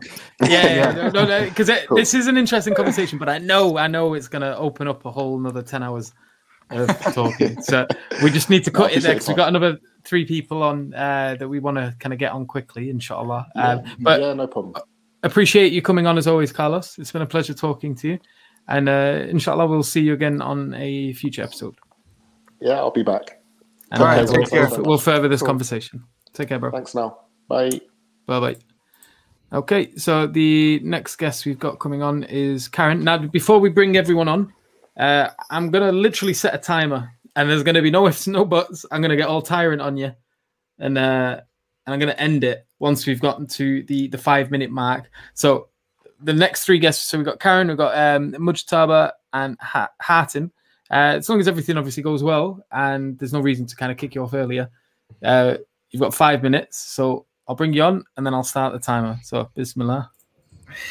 Five Hello, minutes. After, five Yeah. minutes after taking one and a half hour. That's like I know, I know. So I'm very sorry, sorry. bro, but I, it's, uh, you know the conversations Sorry. have already kind of gone on quite long, and so I don't I don't want to be on here for ten hours. I've got some other No, things. no, no, I to I- prepare I- for tomorrow. next time probably I will, uh, you know, will come later or something. But next time I'll be more prepared. Like you know, like you know, Inshallah. I wish it too long. Well, when you said uh, Inshallah, wh- what that means? God Inshallah, willing. means willing. if God wills. What God missing? Why would God uh, would ask something? Say again. Why If God wills. Why? Why God missing something? So why should you? Why God is missing? When you say Inshallah, it means you say It- God missing. If God will, it means God is missing something. No, it doesn't. No. It doesn't. Why? It means it means if He wills. If it is a part of His plan, No, it will no, no, occur. no, no, no, if it's no, not it's a part of His right. plan, Yusuf, gonna what he right. said. Let me Let me finish. explain, You Karen. Let me explain your I asked. position. I say. I, I say, what's the meaning of Inshallah? You said if God will. yeah. Yeah. So, So, I what think his explanation is only this. only He- he- person will miss something. Only person will wish something if they're missing something. It's not Yeah. wish. I wish It's something. wish. I I, I wish I, I'm missing a beautiful car. So We wish didn't car. say wish though. We said will. No, No, We no, didn't say not if about he God's wish. guys. Uh, uh, uh, God's, God's uh, free wishes. It's not like a genie in the bottle. if God gonna wish. He's not God wishing. wish, It's not wishing.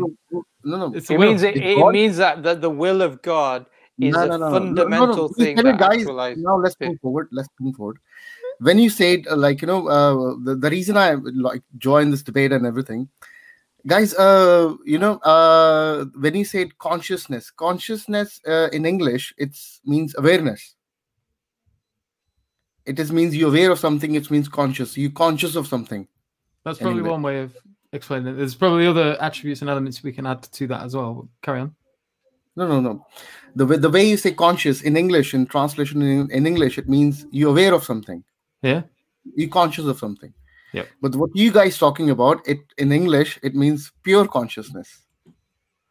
So you're probably aware or not, like you know, the scientists or philosophers have bring this new spin in, which means pure consciousness means what we understand. like it's not conscious conscious we all conscious we all aware of something. Well if, if you're saying pure consciousness and you've defined the first consciousness as awareness all you're now saying so is pure, pure awareness. consciousness is not first or second. so if you're talking about philosophers and scientists they differentiate yeah. between state consciousness and creature consciousness. What you're talking about now yeah. is state consciousness if you but if you want to get technical. conscious you guys yes, yes, yes. I'm just saying if you want to get technical about it and sort of break down what it means, yeah. they differentiate between state consciousness and creature consciousness. What you're talking yeah. about is being aware of something is state conscious. Creature consciousness is different, but the most accurate, the most commonly under commonly used okay, understanding of consciousness is one second. Is, what what Thomas Nagel described in his paper as what ooh, it is ooh. like to be uh, to experience something. That's the no, most commonly used. No, no whatever whoever described it it's not cleared yet by science or anything like you know that's no there is a there is a standard way in which they use it right. in the philosophy let's, of mind. Let's, let's, try to make, let's try to make this simple listen listen, listen brother listen time, brother guys, let me let me explain something you only have you only have a minute. Can, like you know, don't. I'm here not for argument or anything. I'm just like you know, when you say conscious, you only have one minute. I'm saying to you, just make your what's your what's your what's, What's your thesis statement? What's your thesis statement? No, no, you don't have to leave now. Just explain to us. Just, just give a, a minute. The general oh, thrust.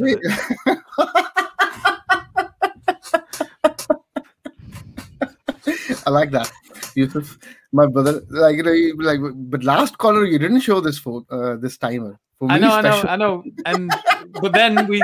So the, the plan is just so you know, the podcast we try to stick to two hours. We've yeah, already gone over that, and but that's why I said next time. Next time I'm going to be more prepared. Probably I join earlier, yeah, so yeah, Uh, it's not fair. Like you know, you, you give other guy, you never show him this. It's not about whether it's fair, bro. At the end of the day, we don't have unlimited time. If we if we just left the link out there and everyone that came on was to get an I, unlimited I, I, amount of time, we'd be here for ten hours. I've got a wife, a child, I've got work. I have brother, brother Yusuf. I I I really. And you've got twenty um, seconds. I, I also myself run a channel. like you know, I know how it's. Yeah, yeah, So it, it's just it's just the circumstances yeah, are unfortunate. Yeah, maybe, next, maybe next time, maybe next time you can come more like early. Um, you can, yeah, you can come more late, and then we can we can have a discussion that sticks to the topic. Maybe you can yes, prepare yes. some no, points. That's, that's, about topic, like you know, atheism. I wasn't on about atheism, like you know, why yeah. is growing so much in uh, Abrahamic belief? Yeah, five minutes. All right, bro. Thank you. We'll Thank you, you for time. joining, and, and we hope to see you next time. Thanks a lot. Okay, we appreciate you, you joining. Bye-bye. Thank you. Take care. And uh, next guest. Uh, one second. Let me reset. I'm really sorry to have to rush you all. I, I know it can be a bit annoying, especially if you've waited for a while. Um, but like I say, we, we've got a certain amount of time. We, we want to try and keep these to two hours. We've already gone over. However long the conversations are in that first two hours is however long they are. But once we get after that point, we're going to have to start rushing people. I was trying to rush the Carlos conversation a bit, as you may have noticed. Um, but now I need to be strict. And as I already said before, I'm going to be like a tyrant. Uh, so I only guest... needed a few more minutes, and I reckon I could have got Carlos, or we could have got Carlos. I know, I know, I, I, I No, I know. Right, so next one is uh, Mushtaba. Go, bro. Yeah, salam alaikum, uh, uh, my dear brothers. Yes, uh, just um, quick. Actually, uh, I would like that it was much longer time for me uh, because um, I was uh, thinking that as a former atheist. Um, that converted to Islam, I was thinking that this uh, type of arguments, um, I think billions of people don't understand and they are not uh, interested very much to, you know, this type of um, academic uh, discussions. yeah. If, uh, as Muslims, we can prove them that Islam has the solution to every single problems we are facing on this planet. I don't think a single rational person on this planet will reject it. Okay. For example, uh, imagine that in a um, Muslim country, uh, we have several uh, Muslim president. We have had several Muslim pr- uh, president who uh, destroyed the country. Corruption went uh, up, and then poverty, and all these things. And then an atheist or Hindu uh, president uh, came and proved everybody that I can solve all your problems. Every, I believe that every single person or Muslim on, in that country would vote for that atheist uh, president. or Hindu president. As we know in, for example, former India, um, even Muslims, they followed uh, Mahatma Gandhi, who was Hindu, because they believed that he can help them uh, get rid of uh, British colonialism. So, if uh, much prove... really quickly, much yes. just very quickly. Yes, Mahatma Gandhi yes. actually originally used to follow the Muslims who were leading what they called the Khilafah movement, and he supported the okay. the, the the liberation of India away from the British and to be reunited with the Ottoman Caliphate. Yeah, up until okay. 1924, it was destroyed. That's, just as a correction on that. Yeah. And also, I just yeah, wanted to ask: so, are you going to try and stick to the the topic of the conversation? So, the, the, this stream in particular is about moving from stage one to stage two. That is proving yeah, the, the the necessary being is God. So, in in what way does this relate to that, or like, are you going to move on to that, or you, are you trying to take it elsewhere?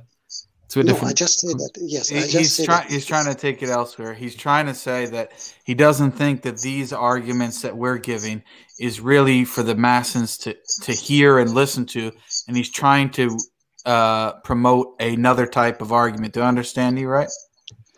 Um, yeah, I say that if we can prove everybody that the solution to all our problems is in Quran, and we prove them, especially if we can change our Muslim world to a better uh, place to live, then yeah. people will follow it. We don't need okay, to all these me, arguments Muji, that you know. Yeah, yes. you know, you know, I've spoken to you several times. So let me help you cut to the chase since you only got five minutes, and I already no, know. No, no.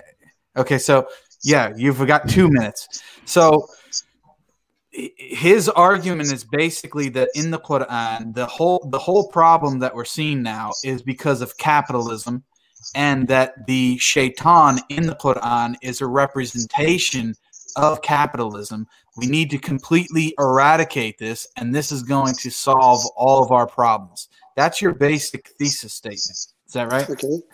Yes. But uh, okay. and we, this is the question I asked you. This is a fundamental problem with your your statement here, your thesis is that the shaitan existed long before capitalism was even dreamed of. Brother, so, uh, can we have this discussion another time uh, so that I can have I can explain it? You know, because I I think in two minutes I cannot uh, uh argue this with you. If I know, but I'm saying you could never you could have endless amount of time and you could never answer that objection ever. Do you, uh, much do you, much, much Can we do that? Speak, can we do that? Yeah. Yes.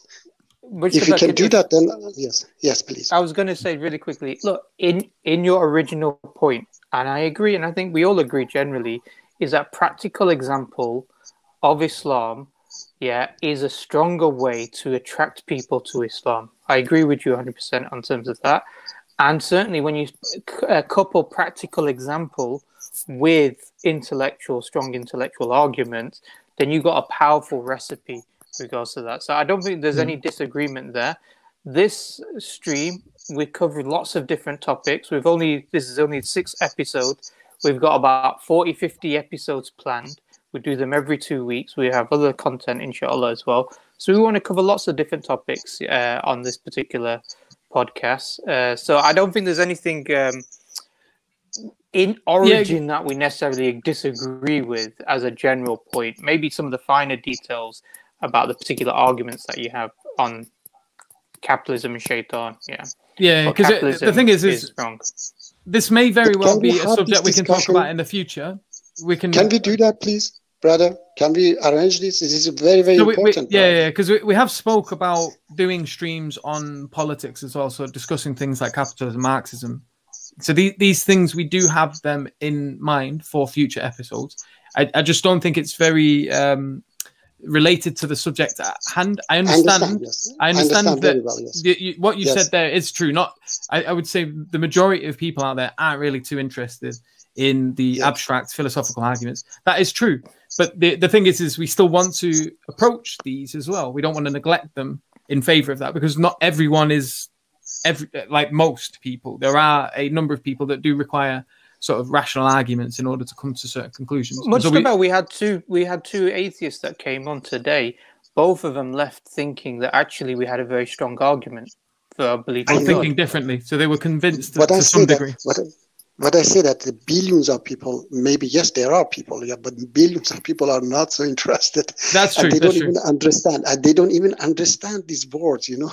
Yeah, yeah. no, it is true. And like I say, we, we will cover it, but it, it's so getting like I, I, do need to go. Yes, um, just just, just one final point. One final point on what you're saying, which about billions of people don't understand it. Yes, but I, I think I mentioned this in the beginning in the intro that although billions of people don't understand the technicalities of these discussions, if you actually do break everything we're saying down, if you actually deconstruct it and come to the to, to the most foundational aspects of it, they are intuitively accessible. Even though they might not know all these fancy terms and you know they might not know how to philosophize about it and argument back and forth but the the, the direct the, the intuition that we have generally as human beings about causality and about you know agent causation and and and the the the, the origin origin of the universe and ultimate explanations and teleology and morality and you know purpose all of that stuff generally is directly accessible through you know, a sound fitra or generally an, an intuition. And, and you just don't need to know all these terms in order for that to be the case. It doesn't have to be, uh, uh you know, formally expressible or formalizable in this analytic uh, uh, complicated analytic manner for it to be accessible through the intuition and through the reason. So although they might be not be interested in the discussion, I think they just have direct access to it. Yeah, I just we're gonna I have to leave it there. Something. Just very fast, something, please. Very fast. Even we're gonna send it. Yes, very fast. I say that even if you show God show Himself or show miracle, yeah, people should ask why I have to follow you. Okay, if uh, God says that I can guide you out of this jungle you are living in, then we have to follow that God that can help us to get rid of our problems. I just say that show them that God has the solution to all our problems, which is in that Quran and prove them, then they will follow it. Not that God exists. Okay, this God, Almighty God, cannot solve our problems. Let me follow a president, a political party. That political party can show me a better, I mean, help my problem, get rid of my problems. Then I follow that political party, not Almighty God that cannot do anything. You know, just say, okay, yeah. worship me. That's all. No so problem. this is please inshallah, inshallah in the future I would appreciate it if you can. Yeah, inshallah. Uh, we, know, we do. I will talk talk long and then I explain everything inshallah. Okay. Inshallah. No problem. Well, jazakallah okay, khair for, for joining us today. Assalamu alaikum. Okay, and last but not least, Hatim. Uh, we went four minutes over that one, Hatim. So Hatim, what's up? Well, hey guys, assalamu alaikum. Just real quick, um, I, I want to. Walaikum salam. Hatim's our guy, so.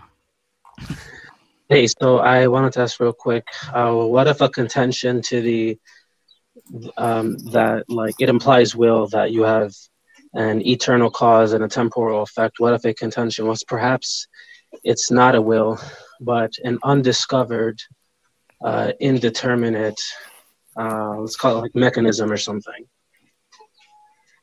Yeah, and perhaps and perhaps the will you're you're interacting with right now, or the mind you're interacting with right now, isn't really a will or isn't really a mind. Perhaps it's some undiscovered mechanism, and you're just in this illusion that you're talking to somebody who has a mind and a will. So, yeah, I mean, I guess the same would apply. It's, we're making an inference to the best explanation.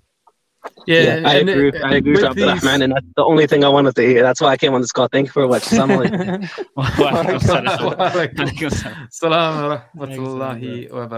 Okay, alhamdulillah. So we've got to the last of the guests. Um, so we'll we'll try wrap up now. Uh, I'm gonna rush you guys as well. You've both got you've all got one minute timers. Oh, we're joking. Uh, but yeah, we'll wrap up now. Um, we'll try to leave it there for today. Uh, it's been a great podcast. I think we've had some really nice conversations.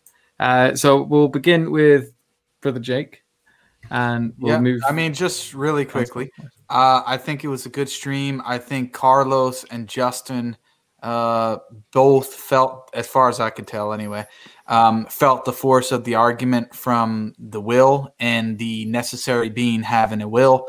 Uh, if it does have a will, then you know how do you explain that on a naturalistic paradigm?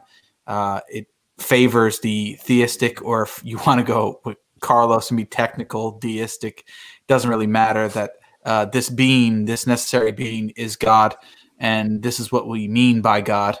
Um, and so, yeah, I think that that was good. Um, I think that was enough to uh, you know be sufficient to explain what we were trying to get from stage one to stage two.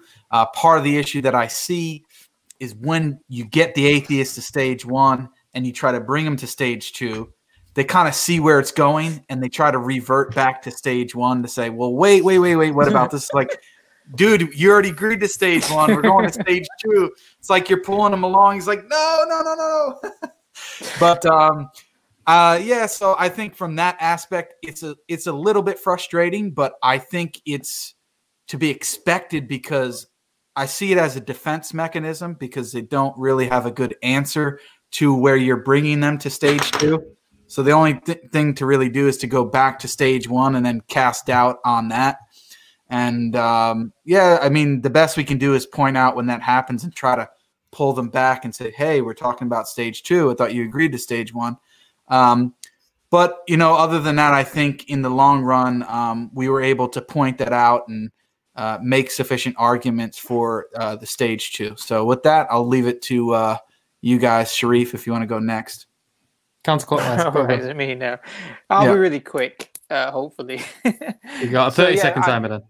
I agree with Jake though. It's it's a classic sort of atheist move, which is sort of they, they go, yeah, yeah, okay, we can accept a necessary being. It can be, but it could be naturalistic. And then you say, well, okay, let's use the same argument that we came to a necessary being. The same premises are going to lead to a necessary being that had intentionality. And then suddenly they start, you know, some of them will start talking about multiverses and you know an infinite regress is a possibility again suddenly you know when it Mhm. wasn't so yeah so i think uh, it is a back and forth and this is what tends to happen is that you know as they move their top maybe two steps forward one step back you keep that engagement going uh, and inshallah hopefully they'll, they'll understand it. In terms of the discussion uh, we mentioned about uh, uh, an eternal cause but a temporary effect implies a will.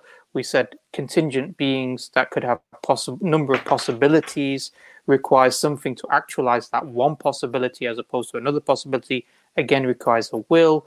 Uh, we said that consciousness cannot be grounded on materialism therefore consciousness must be explained by something other than a non-conscious agent therefore a conscious agent. And the third one was not to set arbitrary limits upon this necessary being. And by placing the arbitrary limit of not being conscious when consciousness exists in other beings yeah is an arbitrary limit and requires a further explanation. So based on those four arguments uh, i think it's very clear that necessary being has to have consciousness. MashaAllah. Now, brother Abdurrahman, do you want to wrap up there?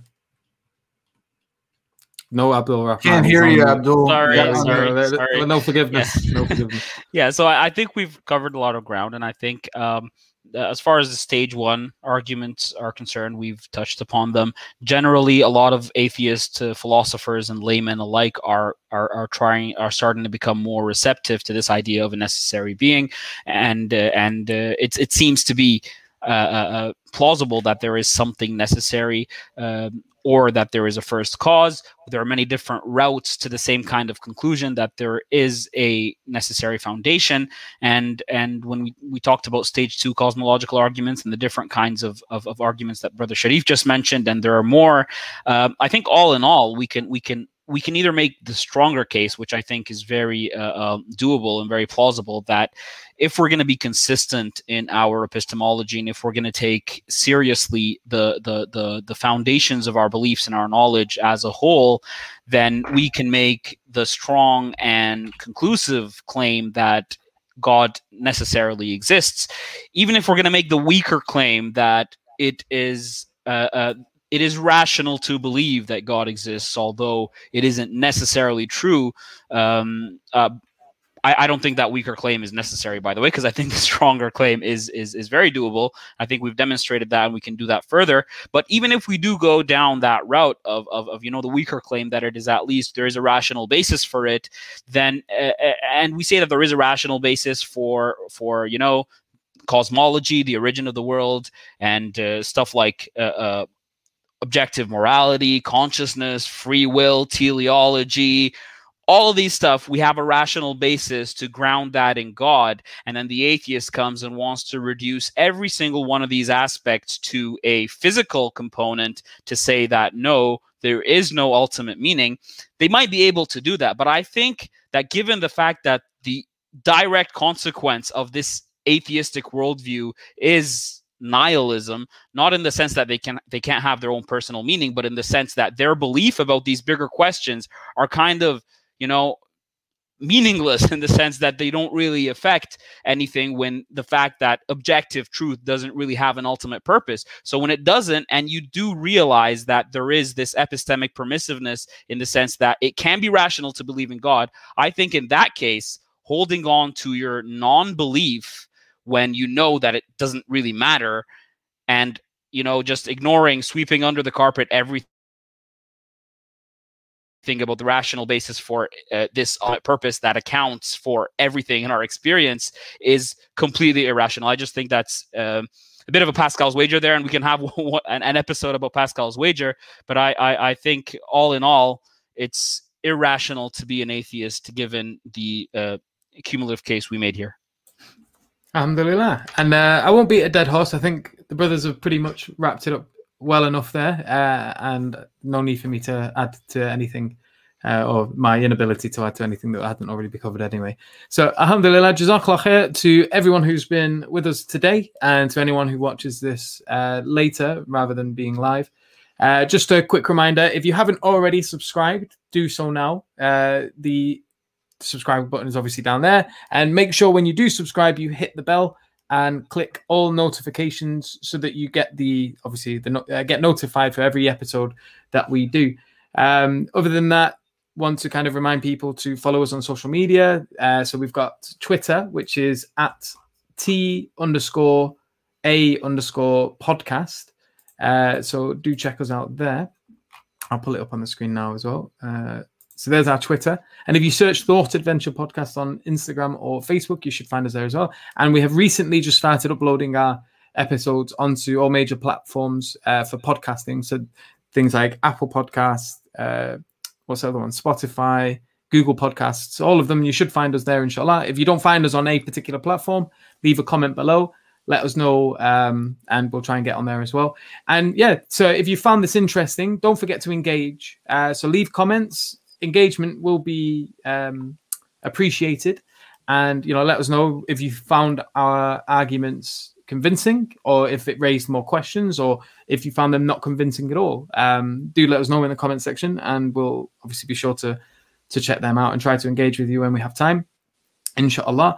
Um, other than that help us out by sharing liking and yeah overall just talking about us with people uh, when you're speaking to them mention us by name and things like that um, but other than that thank you to everyone again who has joined us today uh, stay tuned. We'll keep you updated on social media with the, the topic of our next conversation.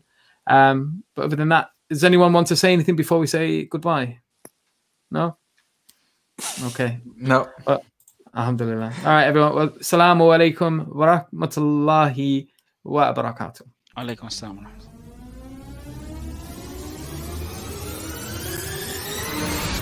حي على